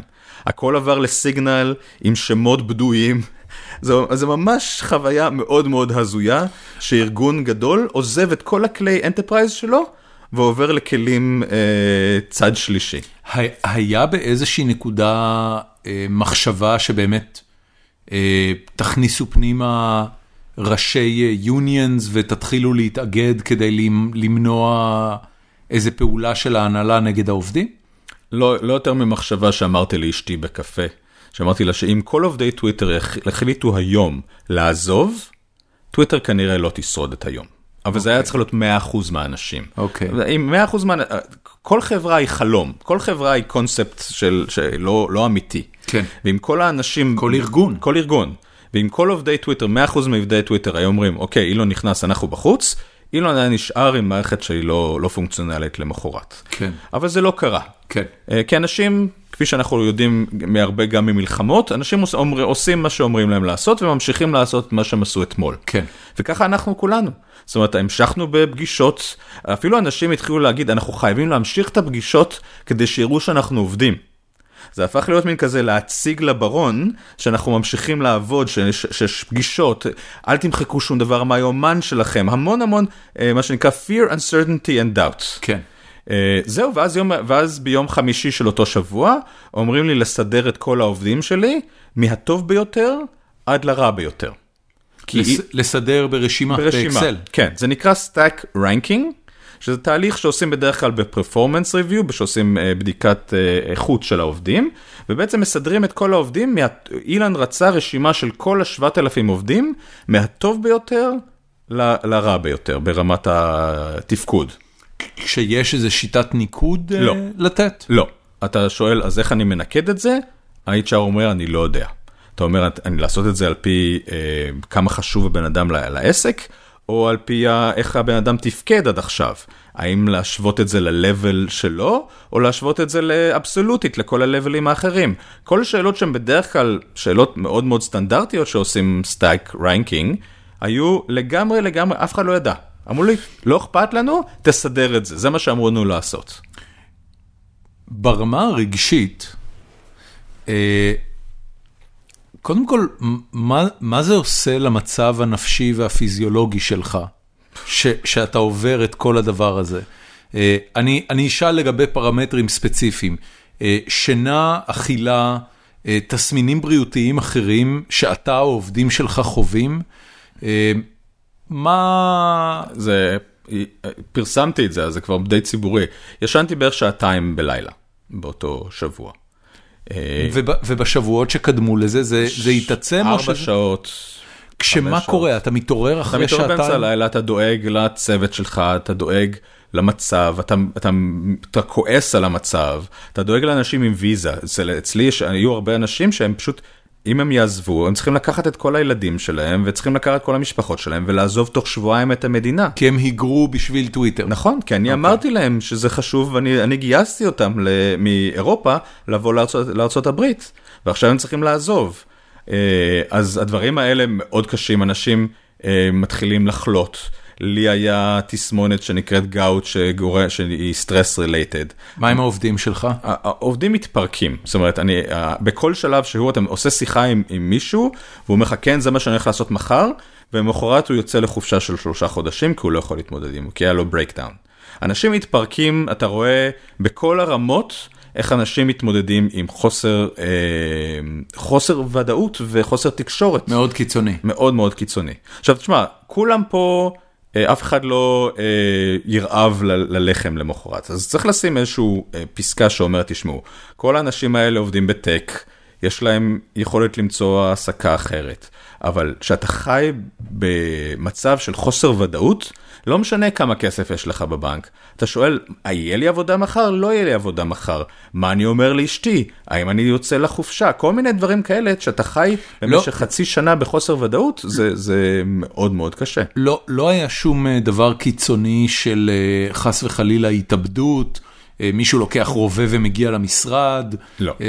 כאלה לא ראיתם. לא, היה, היו, מקרים, היו מקרים שאנשים היו מאוד מאוד, שזה הוציא את הקקה שלהם.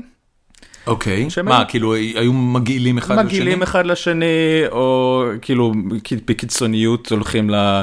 מתלכלכים אחד על השני, אבל זה היה מאוד מאוד אה, שולי, זה בוא נגיד 5 אחוז. אוקיי. יש עוד משהו... 5 אחוז זה לא שולי, זה אחד מ-20 בני אדם. כן, אבל בדרך כלל יש לך בקורפרט אמריקה שלוש... Goes dark. זה, כן. אה, בנוסף לזה, משהו כמו 25 אחוז מהחברה עוזבים. בכל... מרצונם, כן, מתפטרים. כן, נמאס להם. פשוט נמאס להם. הם מצאו חברה אחרת שלא מטורפת, הם רוצים, הם רוצים לעבוד. אחד מהדברים ש, שצריך להבין על עובדי טוויטר, שהם מאוד אוהבים את המוצר. כן. זאת אומרת, הם כל אנשים... מותג מאוד אהוב, חברה מאוד, מאוד אהובה. אהוב, אנשים חיים בתוך טוויטר. הם התחלנו לעשות השוואות של כמה אנשים, כמה אתה עושה tweeting, כמה followers יש לך, זאת אומרת, כולנו משתמשים במוצר, כן. הם מאוד אוהבים את המוצר. זה שלא נותנים לנו לעבוד על המוצר, זה מאוד מתסכל. כן. שוב פעם, חזרה ל engineers, engineers שאומרים להם, עכשיו, אין פרויקט, אל תעשו שום דבר, הם מתחרפנים. גם אני מתחרפן שזה, שזה קורה לי. וזה המצב שבו היינו חצי, חצי שנה. אני, אני אחזור רגע לאותו יום חמישי שהתבקשת אה, להכין רשימה, כמה זמן לוקח להכין רשימה כזאת? לוקח, התחלנו בשמונה בערב ובאחת בלילה עשינו את ה review שלה. אה, אתה אומר עשינו מי זה, מי זה אתה ו... איך שזה הולך זה אתה עושה את הקבוצה שלך וכל העמיתים שלך עושים את הקבוצה שלהם ואז עושים מרג' לארגון ואז עושים עוד מרג' תחשוב על זה כמו איזשהו אוסף של, של חיבורים כדי בסופו של דבר אילון רצה רשימה אחת של כל העובדים. אז עובדים עם HR ואנשים מתחילים להילחם על מקומות בתוך הרשימה הזאתי. מה שאף אחד לא ידע זה שזה קצת כמו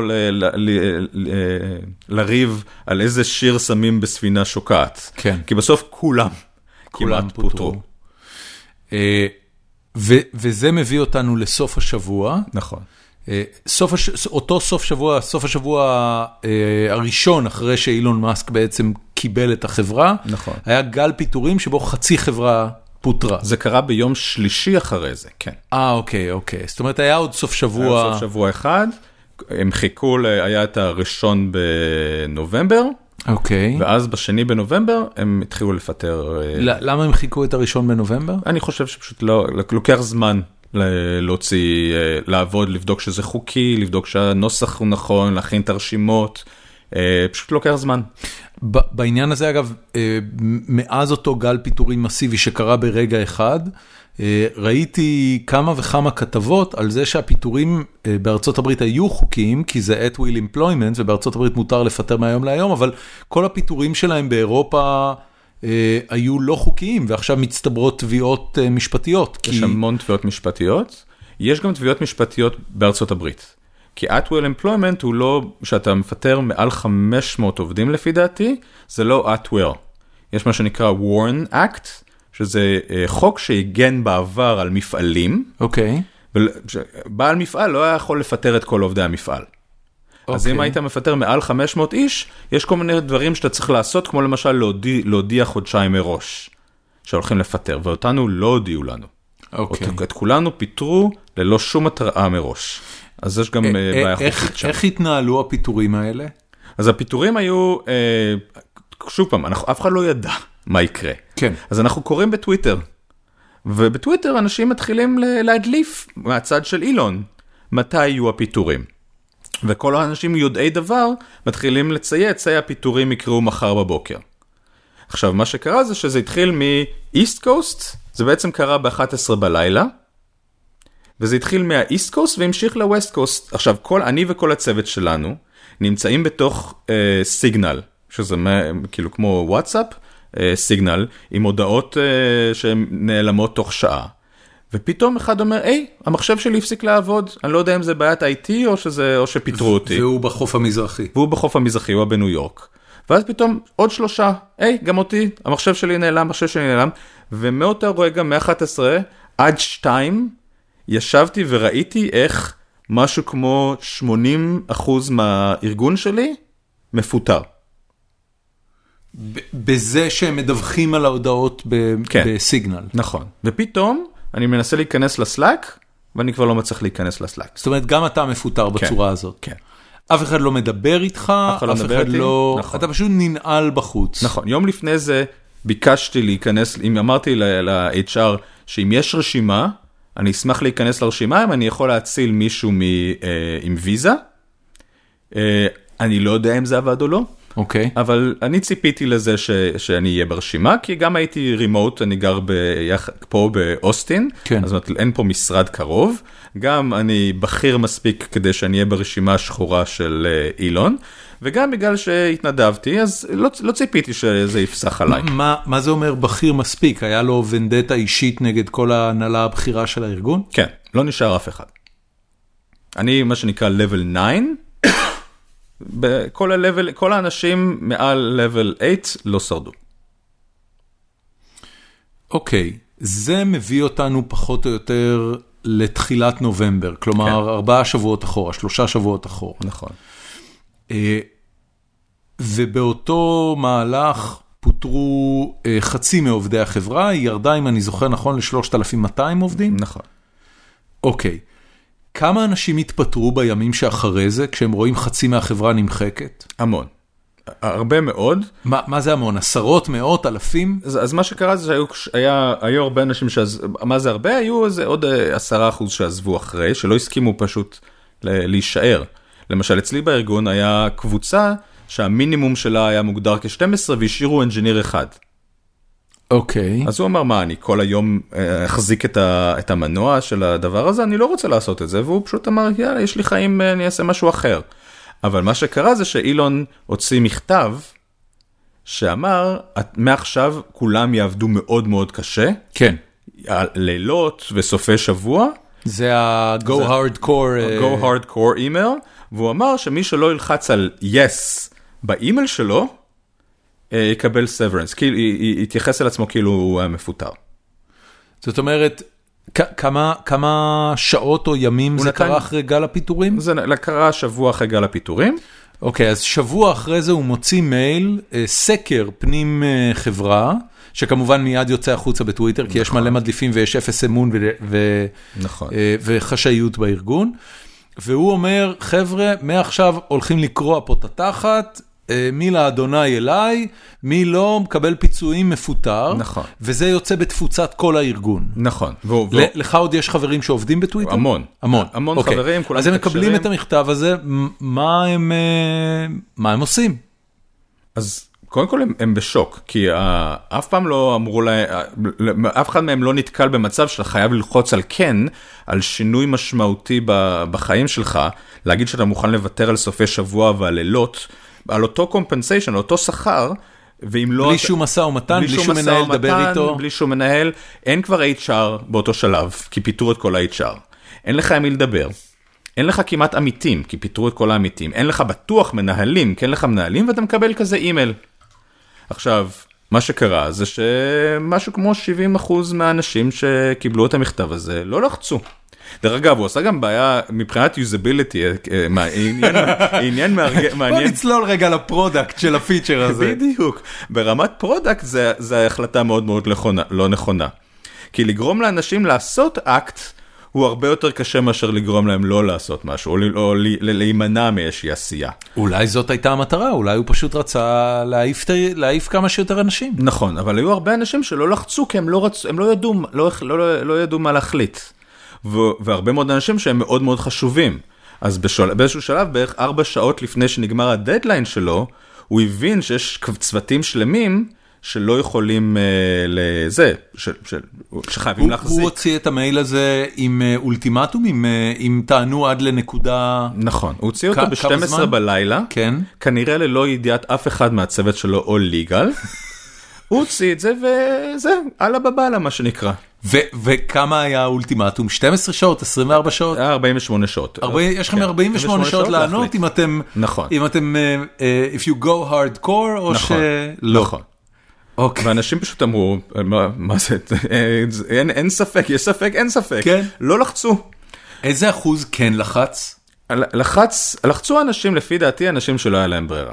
שזה אומר מה, אה, אה, או ש- אנשים עם ויזה שהוויזה היא של טוויטר? לרוב ויזה, כאילו הדעה הרווחת מאוד, שזה מה שנשאר, זה האנשים שהם בעצם על ויזת עבד. למה אני אומר ויזת עבד? כי אני הייתי על ויזת עבד. כשאני הצטרפתי, מה, מה זה הוויזה הזאת למי שלא מכיר? זה נקרא L1 ו-L1 זה הוויזות הכי קשות, זה ויזות שאומר אם אתה, אתה לא יכול להעביר ספונסר שיפ לחברה אחרת. אוקיי. זאת אומרת, אתה לא יכול, זה, זאת אומרת, אם לא המעסיק מסיים את ההעסקה שלך, אתה חייב לצאת מארצות הברית מיד. חייב לצאת מארצות הברית מיד. אוקיי. וזה זה, זה non-transferable visas.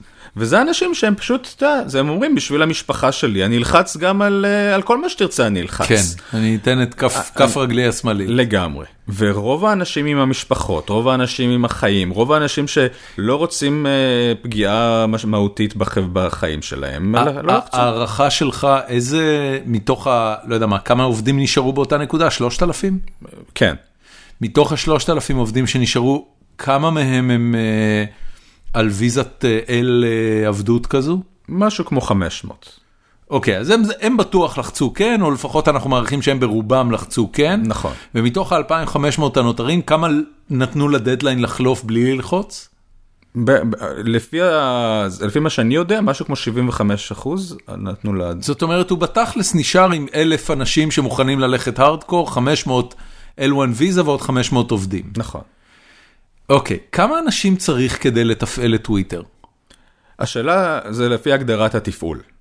כדי להחזיק את טוויטר במצב שהיא, אפשר להחזיק אותה עם אלף איש. אוקיי. יהיו דברים שלא יעבדו, היה service למשל, אחד מהדברים שקרו, זה שה service שבודק copyright על וידאוים, שאף אחד לא תחזק אותו והוא נפל. ואנשים התחילו להשתמש בטוויטר כביט... כן, ראיתי מישהו העלה סרטים. כן, כן, התחילו להשתמש בטוויטר כ BitTorrent. זאת אומרת, אנשים העלו וידאוים ארוכים שלמים full featured, ועשו חוויות צפייה בתוך טוויטר. אוקיי. אה, אצלי בארגון אה, היו כל מיני services שנפלו שהיו אחראים על compliance, על כל מיני, יש המון המון services, שחלק מהם מתים זה בסדר, יש המון שרידות שבנויה לתוך מערכות כאלה. זאת אומרת, ה-core service כנראה אתה לא צריך יותר מ-100 איש כדי להחזיק אותו, אם הם יודעים מה הם עושים. אוקיי. כדי לפתח, ו- ו- ואתה מעריך שהמאה איש שיודעים מה הם עושים נמצאים בכלל עדיין בטוויטר? לא.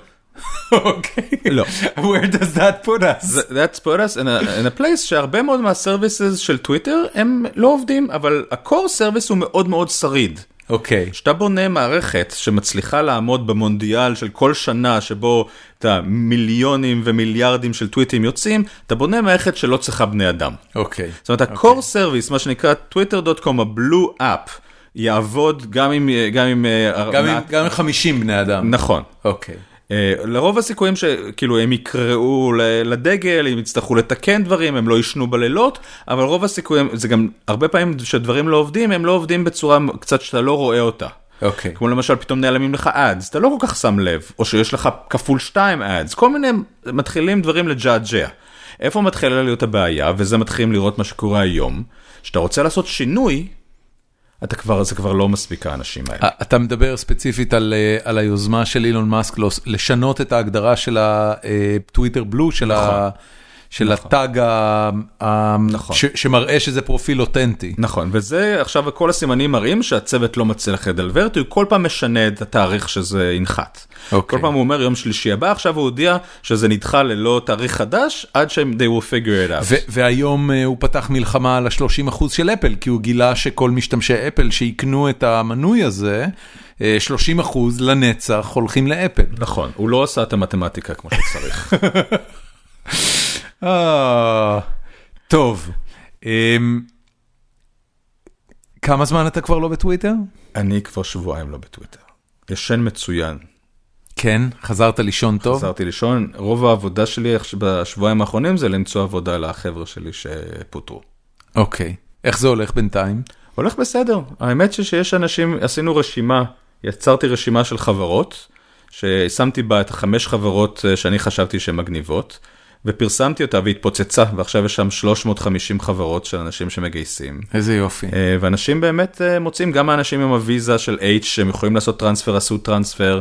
אתה גילית את ה- human side של, של עובדי טוויטר. כן. אנשים ממשיכים עדיין לעבוד בטוויטר, בתוך, בתוך, ה, אה, בתוך הצ'אנלים שלא של סלאק, אלא של סיגנל, למצוא לאחד לשני אה, זה עבודה. אני אתן לך דוגמה למשהו מטורף שקרה היום.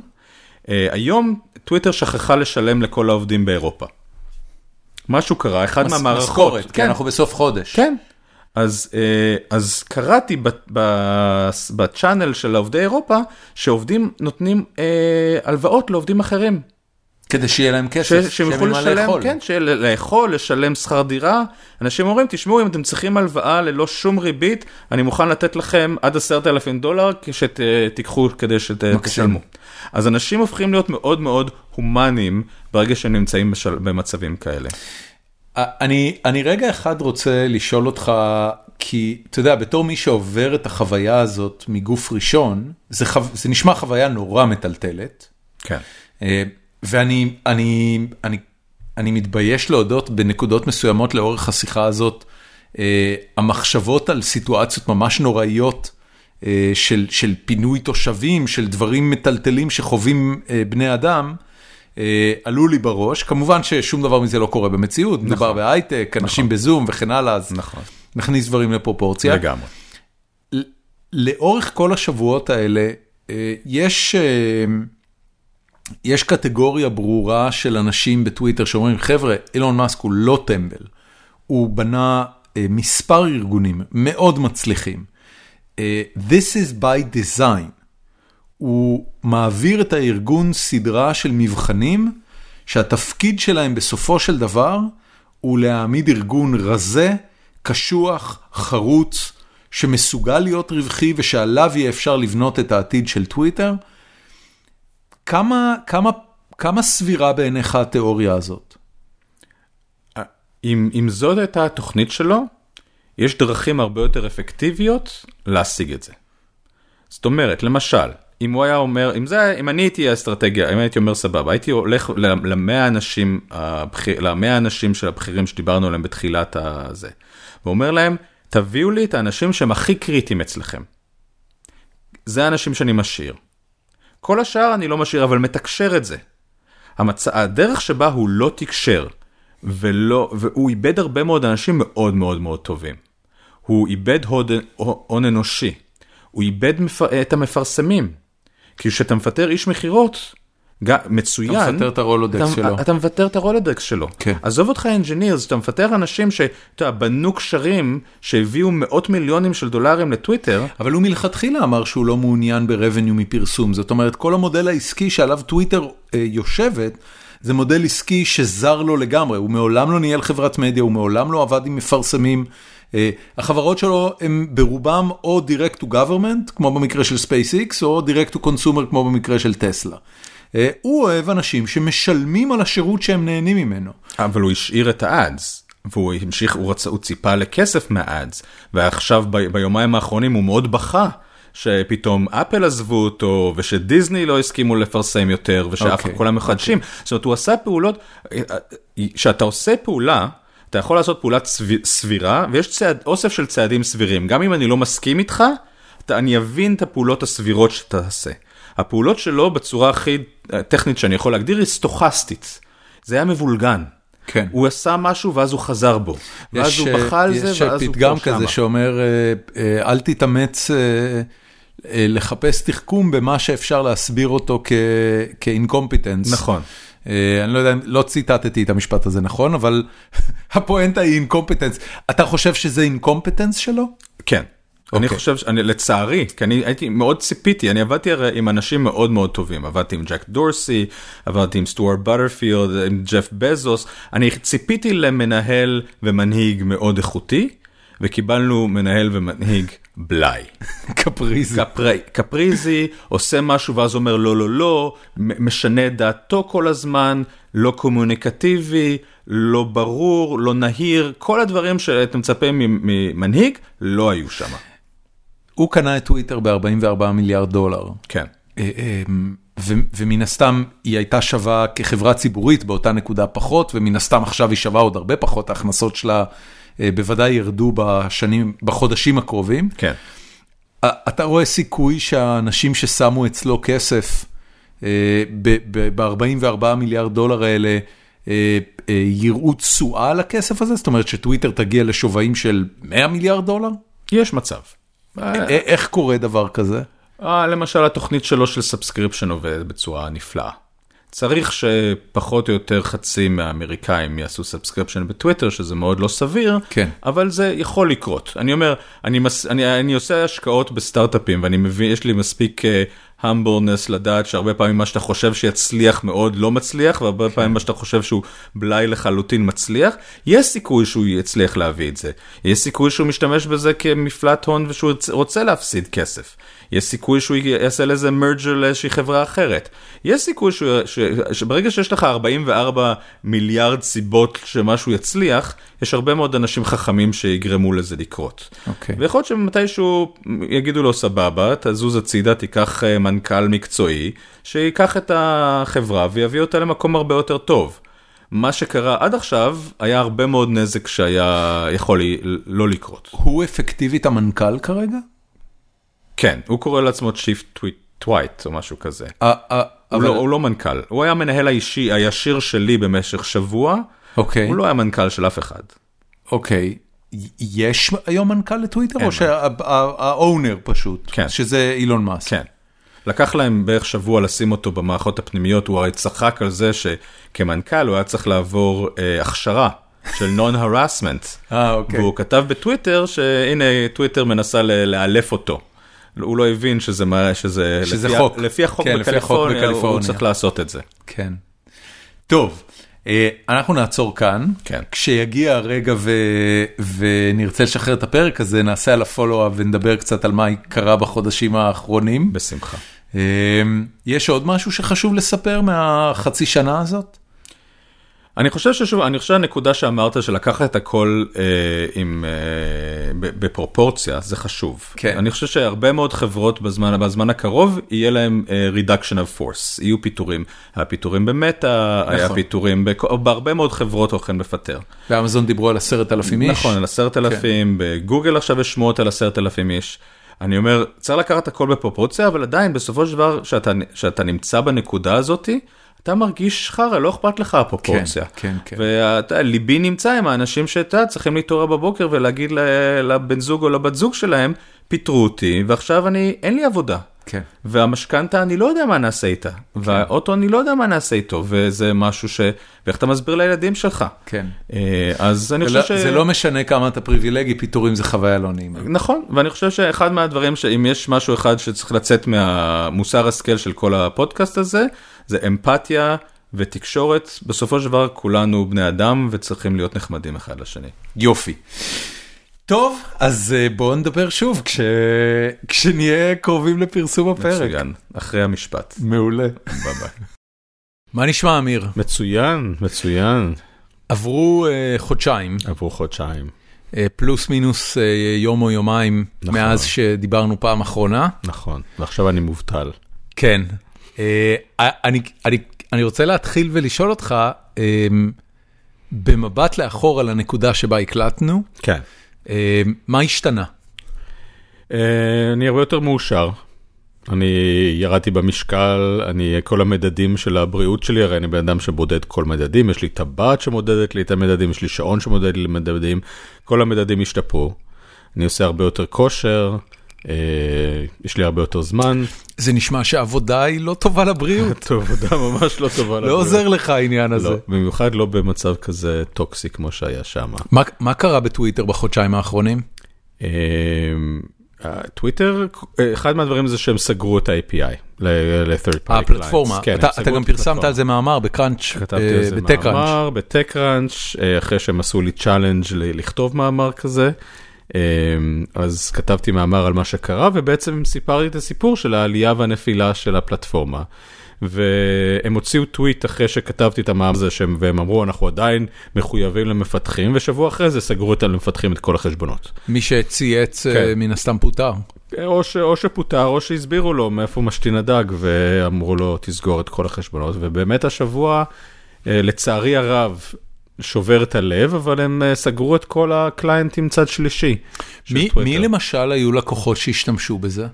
היה חברה בשם Tweetbot, שזו חברה שעשתה client אלטרנטיבי לטוויטר. והיה אוקיי. להם ads והיה להם business, היה להם business שלהם, עכשיו הם מעבירים את כל הלקוחות שלהם למאסטדון, שזה רשת נפרדת. אה, אבל, אבל הלקוחות שלהם רצו את ה... רצו ושילמו על המוצר שלהם לטוויטר. זאת אומרת, זה למעשה הרג את ה-business הקיים של החברה? לגמרי, לגמרי. ומאז שדיברנו גם צצו כל מיני אלטרנטיבות לטוויטר, עדיין לא מושלמות, אבל יש את מאסטדון, אה, החבר'ה של היה Waze, משהו שנועם אה, נועם ברדין, נועם ברדין, הוציא את אה, news.post, news.post, אוקיי? או post.news, שהיה להם איזה, איזה spike ויראלי ככה. היה להם spike ויראלי מצוין. אה, היה עכשיו, אני דיברתי השבוע עם החבר'ה של Bluesky, מה זה? זה פרויקט של, של אה, ג'ק דורסי, אה, לייצר פרוטוקול אמיתי פתוח ל-social. אה, זה פרויקט שהוא כבר כמה שנים עובד עליו, אוקיי. והם מייצרים עכשיו client שהוא מבוסס על פרוטוקול שלא יהיה נשלט על ידי אף אחד. תחשוב שהיום זאת אומרת, הפרוטוקול, טוויטר מבוזר? כן, טוויטר מבוזר איפה אמיתי. השרתים? השרתים מבוזרים בצורה שהיא מאוד דומה למאסטדון, שיש לך הרבה מאוד שרתים, אבל הם הרבה יותר מסונכרנים.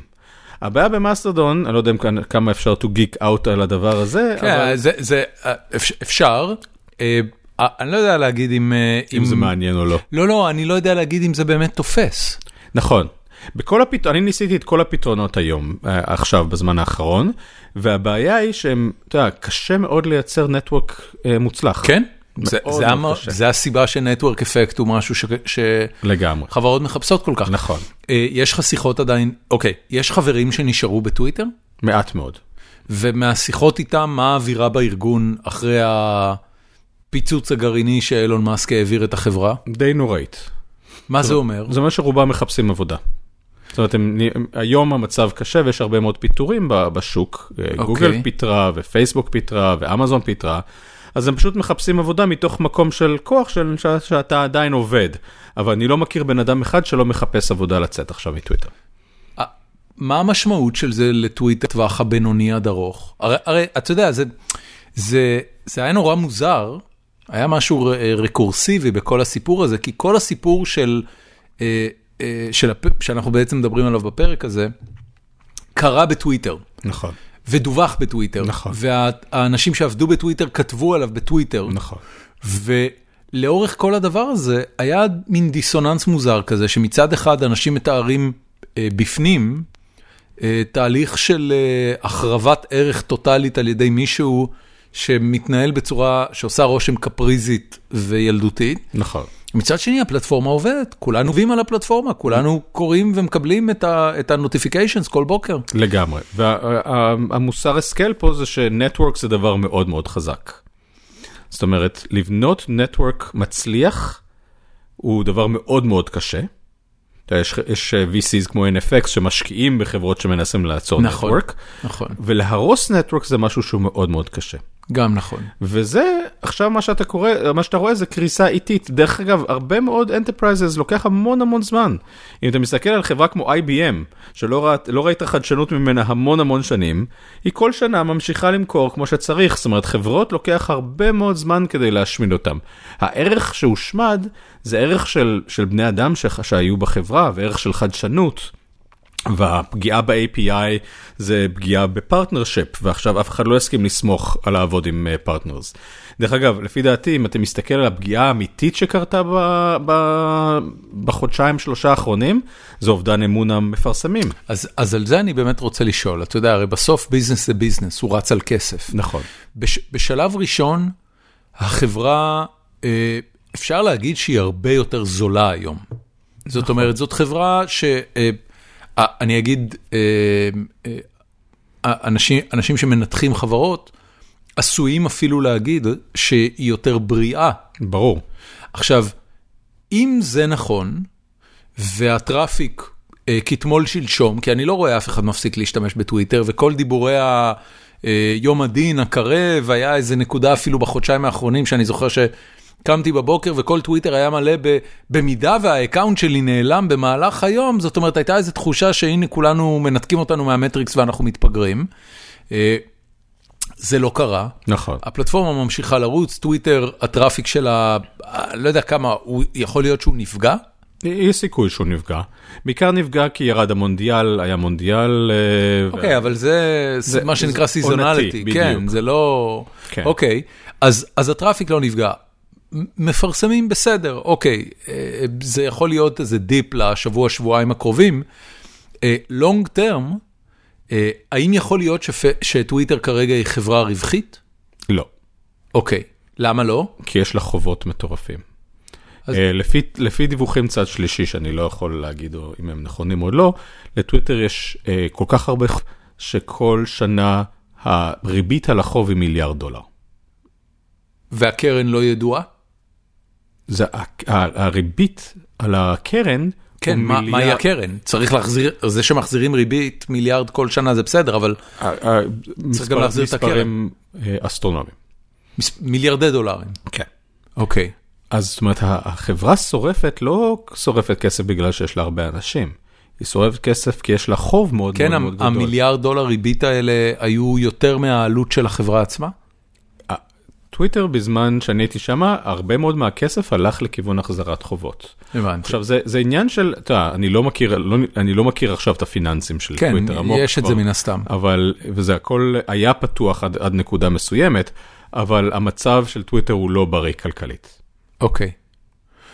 מה צפוי להיות העתיד שלה? אני, אני, אתה יודע, אני מסתכל על זה ואני אומר, אין, אין, אני לא רואה באמת תחליף באופק. ייקח לו שנים להיבנות, הדבר היחידי שאני מסתכל מסביב, ואני אומר, אוקיי, באספקטים מסוימים יש מצב שזה הולך להתחיל לקחת אה, traffic מטוויטר, זה דיסקורד, אה, שהיא פלטפורמה מסוג אחר לגמרי, היא יותר דומה לסלאק, אה, או לוואטסאפ, כ-communication נכון. platform, מאשר כ... כ לא יודע, news או content consumption או conversation platform, לא יודע, יכול להיות שזה כן דומה. אבל יש איום היום על, על טוויטר? אז מה שנועם ברדין עושה יכול להיות בסופו של דבר לאיים על טוויטר. ואם מסטדון יבנו את עצמם כמו שצריך, אבל לוקח הרבה מאוד זמן. אם אתה זוכר את מייספייס, אתה בטח, בטח היה כן, לך עמוד במייספייס. בוודאי. לקח למייספייס הרבה זמן למות אה, עד שפייסבוק אה, לגרם העלימה אותו. כמה שנים. נכון. אז פשוט עכשיו אנחנו נהיה כנראה בטרנזישן שיבוא מתחרה חדש. אם טוויטר לא תצליח כלכלית ולא תצליח לגדול ול-to innovate מחוץ לבעיה שנמצאת בה עכשיו, יכול להיות גם שאילון יביא מנכ"ל מאוד מוצלח ושיביא את החברה למקום הרבה יותר טוב. אני לא פוסל שום אפשרות, מה שאני מאוד מצטער עליו זה שבעצם השיח הציבורי בתוך טוויטר הפך להיות מאוד מאוד אה, אה, אנטישמי וימני והרבה יותר... אה, אתה אומר בתוך טוויטר, אתה לא מתכוון בארגון, אתה מתכוון בפל, בפלטפורמה. בפלטפורמה, נכון. אוקיי, וזה לא היה קורה בהנהגה נכון. הקודמת. הוא, הוא, הוריד, הוא, הוא בעצם פיטר את רוב אנשי המודרציה. אה, אתה אומר את זה בדיוק ביום שבו אה, פייסבוק הכריזה שהם מחזירים לדונלד טראמפ את ה... את ה account. את ה accountים שלהם, טוויטר עשתה מהלך דומה לפני כמה שבועות, ומאז אם אני לא טועה, דונלד טראמפ לא צייץ באף אחת מהפלטפורמות נכון, האלה, זאת אומרת, הוא משחק את. משחק הברוגז. נכון. אז אתה יודע, אה, התוצאה הרצויה קרתה, כן. סתמו לבן אדם את הפה, הוא התחפף ולא חוזר. נכון, נכון, נכון. הוא רוצה לשמור על הנטוורק שלו שנקרא truth. כן, אה, מאוד אה, 1980. מאוד, כן. מאוד מאוד, פראבדה. כן. אה, מה איתך חוץ מזה? אז אני עכשיו אה, מתרכז ב, לה- בהשקעות. אה, כפי שאתה יודע, השקעתי במשהו כמו 34 חברות, חלק מהן איתך בשמחה גדולה. כן. אה, והמטרה שלי זה לעזור לחברות, לחברות פורטפוליו שלי, להמשיך להשקיע אה, ולעזור לה, גם ליזמים ישראלים וגם ליזמים אמריקאים להצליח. כש, כשאתה מדבר uh, היום עם יזמים, גם כאלה שאתה מושקע בהם וגם כאלה שלא, יש לקחים מהסיפור הזה של טוויטר? יש הרבה מאוד לקחים. לקח אישי אחד שלי, אה, זה שמאוד אני שמח שחתמנו על שנה אחת של vesting. כשהוא קנה את החברה שלך, כש, כן, ש- כשדורסי קנה את כשדורסי החברה. קנה את החברה שלי, אחד מהדברים הכי טובים שעשיתי, הכי חכמים שעשיתי, זה שהתעקשתי שיהיה שנה אחת של אה, vesting של ה... אם זה היה שנתיים, זה פשוט היה עולה לך יותר כסף? והייתי הרבה יותר במצוקה, במצוקה עכשיו לנסות להישאר בחברה. כי אוקיי. עכשיו, כאילו, אני מפסיד, אני מפסיד הרבה מאוד כסף, אבל אני מפסיד כסף שכבר, אה, שאני, שאני יכול להפסיד, ואם אם זה, היה בת, ב, אם זה לא היה שנה, אה, אז, אז הייתי מתבאס הרבה יותר. זה אחד. אוקיי, ז- ז- זאת אומרת, הלקח, אם לקחת את זה מפה, יזמים, גם אם אתם מוכרים את החברה שלכם באיזה קונסטלציה של מניות, אקווי הייר, כל מיני דברים כאלה. תצמצמו את ה vesting שלכם בארגון אחרי המכירה לכמה שפחות. נכון, כלוב הזהב הוא לא דבר ששווה לחיות פה. אוקיי, אה, ושתיים, שזה נורא מעניין, זה הדברים, הסעיפים במכירה שאתה לא חושב עליהם. למשל, אני בכלל לא חשבתי שהנושא של אה, אי תביעה הוא נושא חשוב. מה מה זה אומר הנושא של אי תביעה? אולי... אני- אולי- ש- זה נקרא arbitration clause. מה זה אומר? זה אומר אה, ש- בוררות, ש- בוררות כן, חובה. בוררות ס- חובה. סעיף בוררות חובה. נכון, ולכן הרבה מאוד מהעובדים של טוויטר יכולים לתבוע את טוויטר, אני לא יכול לתבוע את טוויטר. אז הבנתי. מה שאני עושה עכשיו זה הולך לתהליך של בוררות מול טוויטר, שהוא תהליך הרבה יותר אה, טוב לחברה, אה, בגלל שהוא פרטי, הוא לא נעשה בפורום אה, ציבורי. אוקיי, ל- למאזיננו שלא יודעים, נגיד, המשמעות של סעיף בוררות חובה זה שהעובד אה, מתחרה- מתחייב שבכל סכסוך סביב העסקתו, או סביב החוזה שלו עם החברה, אה, העסק ילך לבוררות ולא ילך לבית משפט. נכון. אה, זה ככה לכל העובדים או שזה היה לא. רק... ל- אוקיי, אבל זה לכל החבר'ה שנרכשו. הבנתי. ומה בעצם ההשלכה של זה עליך? אז בסדר, אז תלך לבוררות, בבוררות יושב מישהו שהוא בורר מקצועי. אם אתה מסתכל על אה, הסטטיסטיקה, בתי המשפט בדרך כלל אה, הולכים לטובת העובד, ובוררות בדרך כלל הולכים לטובת החברה. הבנתי. פשוט אה, אוקיי, סטטיסט- אז אתה מסתכל על הם- הם סטטיסטיקה. יודעים למה הם ביקשו כן, את זה. לגמרי. אוקיי, אה, עשיתי את זה לא בשבילי, עשיתי את זה בשביל העובדים שלי, שזה כאילו, ה- אם אתה שואל אותי מה זה הקתרזיס האמיתי של כל התהליך הזה, זה לקבל את המסר מהאנג'יניר ה- ה- שנמצא שם, שהוא לא בכיר, הוא בן 25, שאומר לך, תשמע, ראיתי את ה- בעיתון שיצאת לתבוע את טוויטר, ועכשיו אני גם יש לי אני את הכוח לעשות את זה. וזה מבחינתי מין סגירת מעגל, כי אני חושב שלהיות מנהל ולהיות אה, מנהיג, לא נגמר בזה שמפטרים אותך. האחריות ממשיכה גם אחרי זה. כן. וזה מבחינתי, אולי זה דפיקה מהצבא או משהו כזה. לא, אבל- אני חושב שבאמת המ- המנהלים הטובים שהיו לי בחיים, מערכות היחסים איתם, אה, באמת המשיכו הרבה מעבר לעבודה המשותפת שלנו. נכון, וזו הרגשה שלי, ואתה יודע, בדיוק קיבלתי מאחד מהדיזיינרים שלנו, אה, שלח לי, שלח לי כזה לב ואומר, "בש- בגללך הצ- אה, הלכתי לעשות את זה. איזה יופי. וזה, אתה יודע, זה גורם לך לחייך כל היום. מה, מה הם הולכים לעשות? הרי הם נתבעו על ידי מאות אם לא, אלפי. אם לא אלפי עובדים. כן. אז, אז עכשיו יתחילו להתגלגל עניינים בבתי משפט וטוויטר צריכה, המחלקה המשפטית שלה הולכת להיות 200 איש? אמ, או שכן או שלא, דיברתי עם הבוס שלי אה, היום, והוא אה, אמר שהוא חושב שבכלל הם יעשו פשיטת רגל ויפטרו מכל הדבר הזה. אילון- אילון הוא כל כך סטוכסטי, מה זה סטוכסטי? כאילו לא, ההתנהגות שלו היא לא התנהגות אה, שאתה מצפה מבן אדם רגיל, ככה שהוא יכול אה, לפתור את הבעיה הזאת בצורות שאנחנו לא חושבים עליהן. תקשיב, הוא, הוא, הוא מנהיג כמה חברות מאוד מאוד רציניות, ולקחת חברה לפשיטת רגל רק כדי לצאת מתביעות משפטיות, זה מהתרגילים המלוכלכים בקורפורט אמריקה. אתה יודע, זה מסוג הדברים שבן אדם שעושה אותו, אה, אני לא יודע, אולי מה שאני אומר עכשיו הוא הגזמה, הפעם הבאה שהוא יוזמן לארוחת ערב אצל הנשיא, היא לא מחר בבוקר. זאת אומרת, זה, זה, אתה יודע, בארצות הברית עדיין יש את העניין הזה של אינטגריטי למנכ"לים בכירים, לא? יכול להיות, אני לא אומר שזה מה שהוא יעשה, אני אומר זה מה ששמעתי מטענה של אחד מעמיתיי, ש- שהוא יכול לעשות את זה, שהוא שוקל לעשות את זה.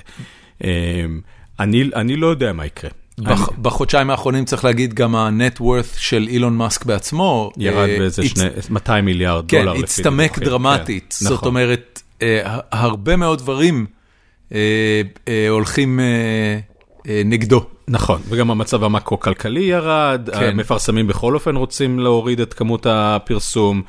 אמ, יש אמ, מצב מעניין? כן, אז הסיפור עוד לא נגמר בעצם. לא, לא נגמר. אה, יהיה לו, יהיה לו עוד המשך, ו, וגורלה של טוויטר עדיין לא ברור. נכון. אה, אני לא, יותר לא אעבוד בקורפרט אמריקה. באמת? כן. זה עד כדי כך? אני, כפי שאמרתי לך, לא כזה כחבר, אם אני אעבוד בקורפרט אמריקה שוב, נא להרביץ לי מכות, כי אני לא חושב ש... הי- אני סיימתי את דרכי שם. היה ממש השבוע, אה, קודם כל, אה, אני לא זוכר אם זה היה בשבוע שעבר או כבר לפני שבועיים, היה פיטורים מסיביים בגוגל. כן. והיה השבוע איזה town hall, שבו סונדאר פיצ'אי אה, אה, קיבל שאלות מאוד מאוד קשות על האופן שבו בוצעו הפיטורים, ועל זה שאנשים שעבדו בחברה עשר שנים פוטרו באימייל. נכון. אה, אתה יודע, זה לא פוסח על חברות כנראה, גם עם תרבות הרבה יותר אה, אה, מוצלחת מזו של טוויטר ואילון מאסק. נכון, אף על פי שלהבדיל אלף אלפי הבדלות, טוויטר, פייס, סליחה, גוגל נתנה compensation מאוד מאוד מאוד יפה. נתנה שבועיים על כל שנה שעבדת, ונתנה עוד ארבעה חודשים אה, פיצויים, ונתנה double vesting, זאת אומרת המניות שאנשים קיבלו אה, הוכפלו, לעומת מה שהם היו צריכים לקבל, אז כל, כל אה, מי שהיה בגוגל שפוטר, חוויה מאוד מאוד לא נעימה, אבל פוטר עם אה, מצנח זהב אה, די יפה. הבנתי. אנחנו קיבלנו סוורנס, כאילו שלא חתמתי עליו, של אה, חודש, אוקיי. שזה ה... זה, זה מה שטוויטר הציע. נכון. אוקיי. בסוף it's all about the money. זה, it's, כל, כל הדברים האלה about the money, משהו אחד שלמדתי לא, לא רק, בקריירה. אתה יודע, אבל- יש, אה, יש דברים בקורפורט אמריקה, כש, כשאנחנו שומעים אה, על הדברים הבאמת גרועים בקורפורט אמריקה, זה, זה אה, הרבה פעמים אה, גובל בדיני נפשות, זה לא רק כסף. זה, אתה יודע, אני, אני אומר את זה כי אני עוד זוכר מההקלטה הקודמת, אה, תחושת המצוקה של כל החוויה הזאת, אה, הזכירה לי אה, פרקים הרבה יותר אפלים אה, בהיסטוריה האנושית, לגמרי. רק בגלל איך שמתייחסים לבן אדם ואיך מטלטלים אותו כמו חתיכת בשר ממקום נכון. למקום. נכון. ו, ובסופו של דבר, אתה יודע, אני, אני ממרחק של חודשיים, אני מסתכל עליך, הכל בסדר. זאת אומרת, בסוף אנחנו עדיין נכון. פריבילגיים בטירוף. כאילו נכון. אין, אין פה... נכון, גם, גם אמרנו את זה בסוף הזה, זאת אומרת אמרנו שכאילו אף אחד לא איבד את החיים שלו וזה... כן, כן, ה- כן. בסופו של דבר, אבל, אבל אם תסתכל, אני, ואני אומר את זה בצורה גורפת לכל חברה שעבדתי בה וגם כל חברה שחברים שלי עבדו בה. אתה הולך לעבוד בחברה לא רק בשביל הכסף. נכון. אנשים נמצאים אפילו בפייסבוק, אפילו בחברות שאין להם שם טוב של מקום אה, עם המון נשמה. אה, הם באים עם הנשמה, הם באים כי הם רוצים לעשות אימפקט, הם באים שהם באמת מאמינים שהם עושים טוב. ושמפטרים אותך ממקום כזה, זה לא רק הכסף שנפגע. נכון. זה גם, זה האגו שלך, זה התפיסה העצמית שלך. ערך, ערך אה, עצמי. הערך העצמי שלך. אה, ציטוט מדהים מהמנהלת שלי ב... בסלאק היה שהערך העצמי שלה דומ... הוא מקביל לערך המניה שבה היא בחברה שהיא עובדת. שהמניה עולה היא מרגישה טוב לגבי עצמה, ושהמניה יורדת היא מרגישה לא טוב לגבי עצמה. יש אנשים שמאזינים לנו עכשיו ואומרים, אוי ואבוי, איזה אובדן אנושיות אה, אתה מתאר עכשיו. כי, כי בעצם אתה אומר, אה, ואתה יודע, אני ואתה חיים באמריקה, ואנחנו חיים את עולם העסקים באמריקה. אה, הרבה מאוד אנשים שמאזינים לנו, אה, משתדלים מאוד שעסקים וכסף יהיו מרכיב בחיים שלהם, אבל לא המרכיב הדומיננטי, לא המרכיב המגדיר בחיים שלהם. אבל אז, אז הייתי שואל את האנשים האלה איך הם הרגישו שהם היו בצה"ל. כשאני הייתי בצה"ל היחידה הייתה החיים שלי. הכומתה הייתה הצבע שאהבתי. החבר'ה בצבא היו האחים שלי והאחיות שלי. זאת אומרת, כשאתה נמצא בתוך ארגון גדול ואתה מבלה את רוב ימיך בתוך הארגון, זה הופך להיות חלק מהחיים שלך. זה נכון, אבל צה"ל הוא חוויה מאוד טוטאלית, והיא לא לכל החיים. זאת אומרת, אה, ה- ה- אני לא, אני לא יודע אם לך זה קרה במהלך החוויה הצבאית, אבל אה, אה, עם הפזם, אתה מתחיל להיות קצת יותר אה, סרקסטי לגבי העניין הזה. המשימה היא המשימה, והארגון הוא הארגון, והמדינה היא המדינה, והגנה על ישראל כבודו במקומו מונח, כבודה במקומה מונח, אבל, אה, אבל, אבל אתה מסתכל מסביב, ויש שם רס"רים שהם חפפים, ו, ו, ואני חלילה לא בא להטיל דופי באף רס"ר, אני ראיתי רס"רים כאלה ביחידה הצבאית שלי, וראיתי כל מיני מפקדים שאתה יודע, הרבה קומבינה, הרבה, כאילו, אתה, אתה מתפכח מזה. אבל זה בדיוק, אני- התהליך הוא אותו תהליך. כמו שהיה לי, אתה מתחיל, בצ... אתה מתחיל אה, מאוד מורעל בכל חברה. נכון. ולאט לאט אתה מתפכח, ואתה מבין אחרי שלוש שנים, אתה מבין שאתה בחברה, וכמו כל חברה, אתה הולך ב- בערב והכל בסדר, ואם תעזוב, הכל יהיה בסדר, ואם יפטרו אותך, הכל יהיה בסדר. אז אותה התפכחות שהיה לי אחרי שלוש שנים בצה"ל, אה, היה לי מהרבה מאוד ארגונים שעבדתי בהם. האם, אה, האם יש דרך שבה ארגונים יכולים אה, לפטר נכון? זאת אומרת, דיברנו על גוגל מול טוויטר, אבל בעיקר דיברנו על הכסף שאנשים קיבלו כשהם, אה, כשנפרדו מהם. חוץ מכסף, יש משהו שהוא לעשות את זה נכון ולעשות את זה לא נכון? אפשר לעשות את זה נכון בסקייל נמוך. כשאתה מפטר 100 איש, אתה יכול להזמין כל אחד מהם לשיחה, אתה יכול לעשות את זה בצורה הרבה יותר רגישה. אני חושב שבסקייל גדול של עשרת אלפים איש וצפונה, אין דרך אה, אפשרית לעשות את זה בצורה מאוד מאוד אמפתית. אתה, אתה לא יכול, הזמן שלוקח לך רק ל- לעשות שיחה קצרה של חצי שעה עם עשרת אלפים איש, זה לא משהו שאפשר לעשות בצורה... אבל לכל אחד מהאנשים האלה יש מנהל. יכול להיות שגם המנהל מפוטר, נכון. אבל, אבל מה שאתה בעצם אומר זה אי אפשר להגיד למנהל, אתה מפוטר, אבל קודם תפטר את העובדים שלך. לגמרי. הבנתי. זאת אומרת, הבעיה היא פה היא פשוט עם היררכיה, שאתה צריך לחסל גם מחלקות וארגונים שלמים. וגם scale, אם אתה זוכר, היו תקופות בזמן הקורונה, שפיטרו אנשים בזום, העלו אנשים עשרות אלפים בזום, כן. ופיטרו אותם שם ככה. כן. אני אומר, אנחנו כבני אדם, זה קש... יש דברים שקשה לעשות ב scale גדול. ב... אתה זוכר את הסרט אה, Up in the Air? כן. אז ב-Up in the Air ג'ורג' קלוני נכון, מפטר אנשים, אה, ו- ולקראת סוף ה- אה, ה- הסרט, הם מראים איך נכנסת מערכת חדשה, ועכשיו מפטרים בווידאו קונפרנס. נכון, נכון. וזה, וזה מוצג בסרט בתור משהו שהוא מזעזע ברמת חוסר האנושיות שלו, והיום זה... והיום... כן. דבר. אחד, רק לסגור את הסיפור, כל החברות האלה עשו דברים, הם עבדו במסגרת החוק. טוויטר לא עבדה במסגרת החוק. כי טוויטר התחייבה על אה, חוזה אחד, ונתנה אה, תוצאה אחרת. זאת אומרת, אם, אם לפחות אתה לא עושה דבר בצורה הומנית, תעמוד במסגרת החוק ש... וה... והחוזה שהתחייבת עליו. וזה אני חושב, אה, מה... זה הלקח שלי, כאילו, לפחות אם אתה עושה משהו, והתחייבת עליו בצורה חוקית, תעמוד בו. כן. יפה. אז מה עכשיו? Uh, עכשיו אני רוצה ל- לעזור ליזמים לעשות את ה-next, uh, את ה-next big thing. יפה מאוד. Uh, להמשיך uh, ל- לשתות איתך קפה מדי פעם וליהנות מהנוף זה- המדהים של אוסטין. ולעזור ליזמים. Uh, זהו. תקשיב, זה- זה חתיכת סיפור, זה חתיכת אה, רכבת הרים. אה, זה נורא נחמד לראות שאתה ממש סבבה, אני- חודשיים אחרי. כן, לוקח זמן, כמו שה- שהבוס שלי פוטר לפניי והוא אמר לי יש כזה תהליך של הילינג. כשדיברתי איתך פעם קודמת הייתי בעוד הר- מאוד מאוד פצוע בנשמה שלי ובעיקר בגלל העובדים שנפגעו וה- והיה לי, היה לי אה, אבן גדולה של לנסות לעזור להם. היום רובם כבר מצאו עבודה איזה יופי. ובמקומות אה, היית מדהימים. הממליץ של מישהו מהם? הייתי ממליץ של עשרות. הבנתי. היה ימים שלמים שרוב מה שעשיתי מהבוקר עד שיחות הערב זה המלצה. שיחות המלצה וגם שיחות אה, חיבור. אה, זה אחד מהדברים הכי קשים שעשיתי והדברים הכי, הכי ממלאים את הנפש כן, שעשיתי. כי בסוף כולם בני אדם. לגמרי. לגמרי. אמיר שבט, המון המון תודה. תודה רבה. ובהצלחה.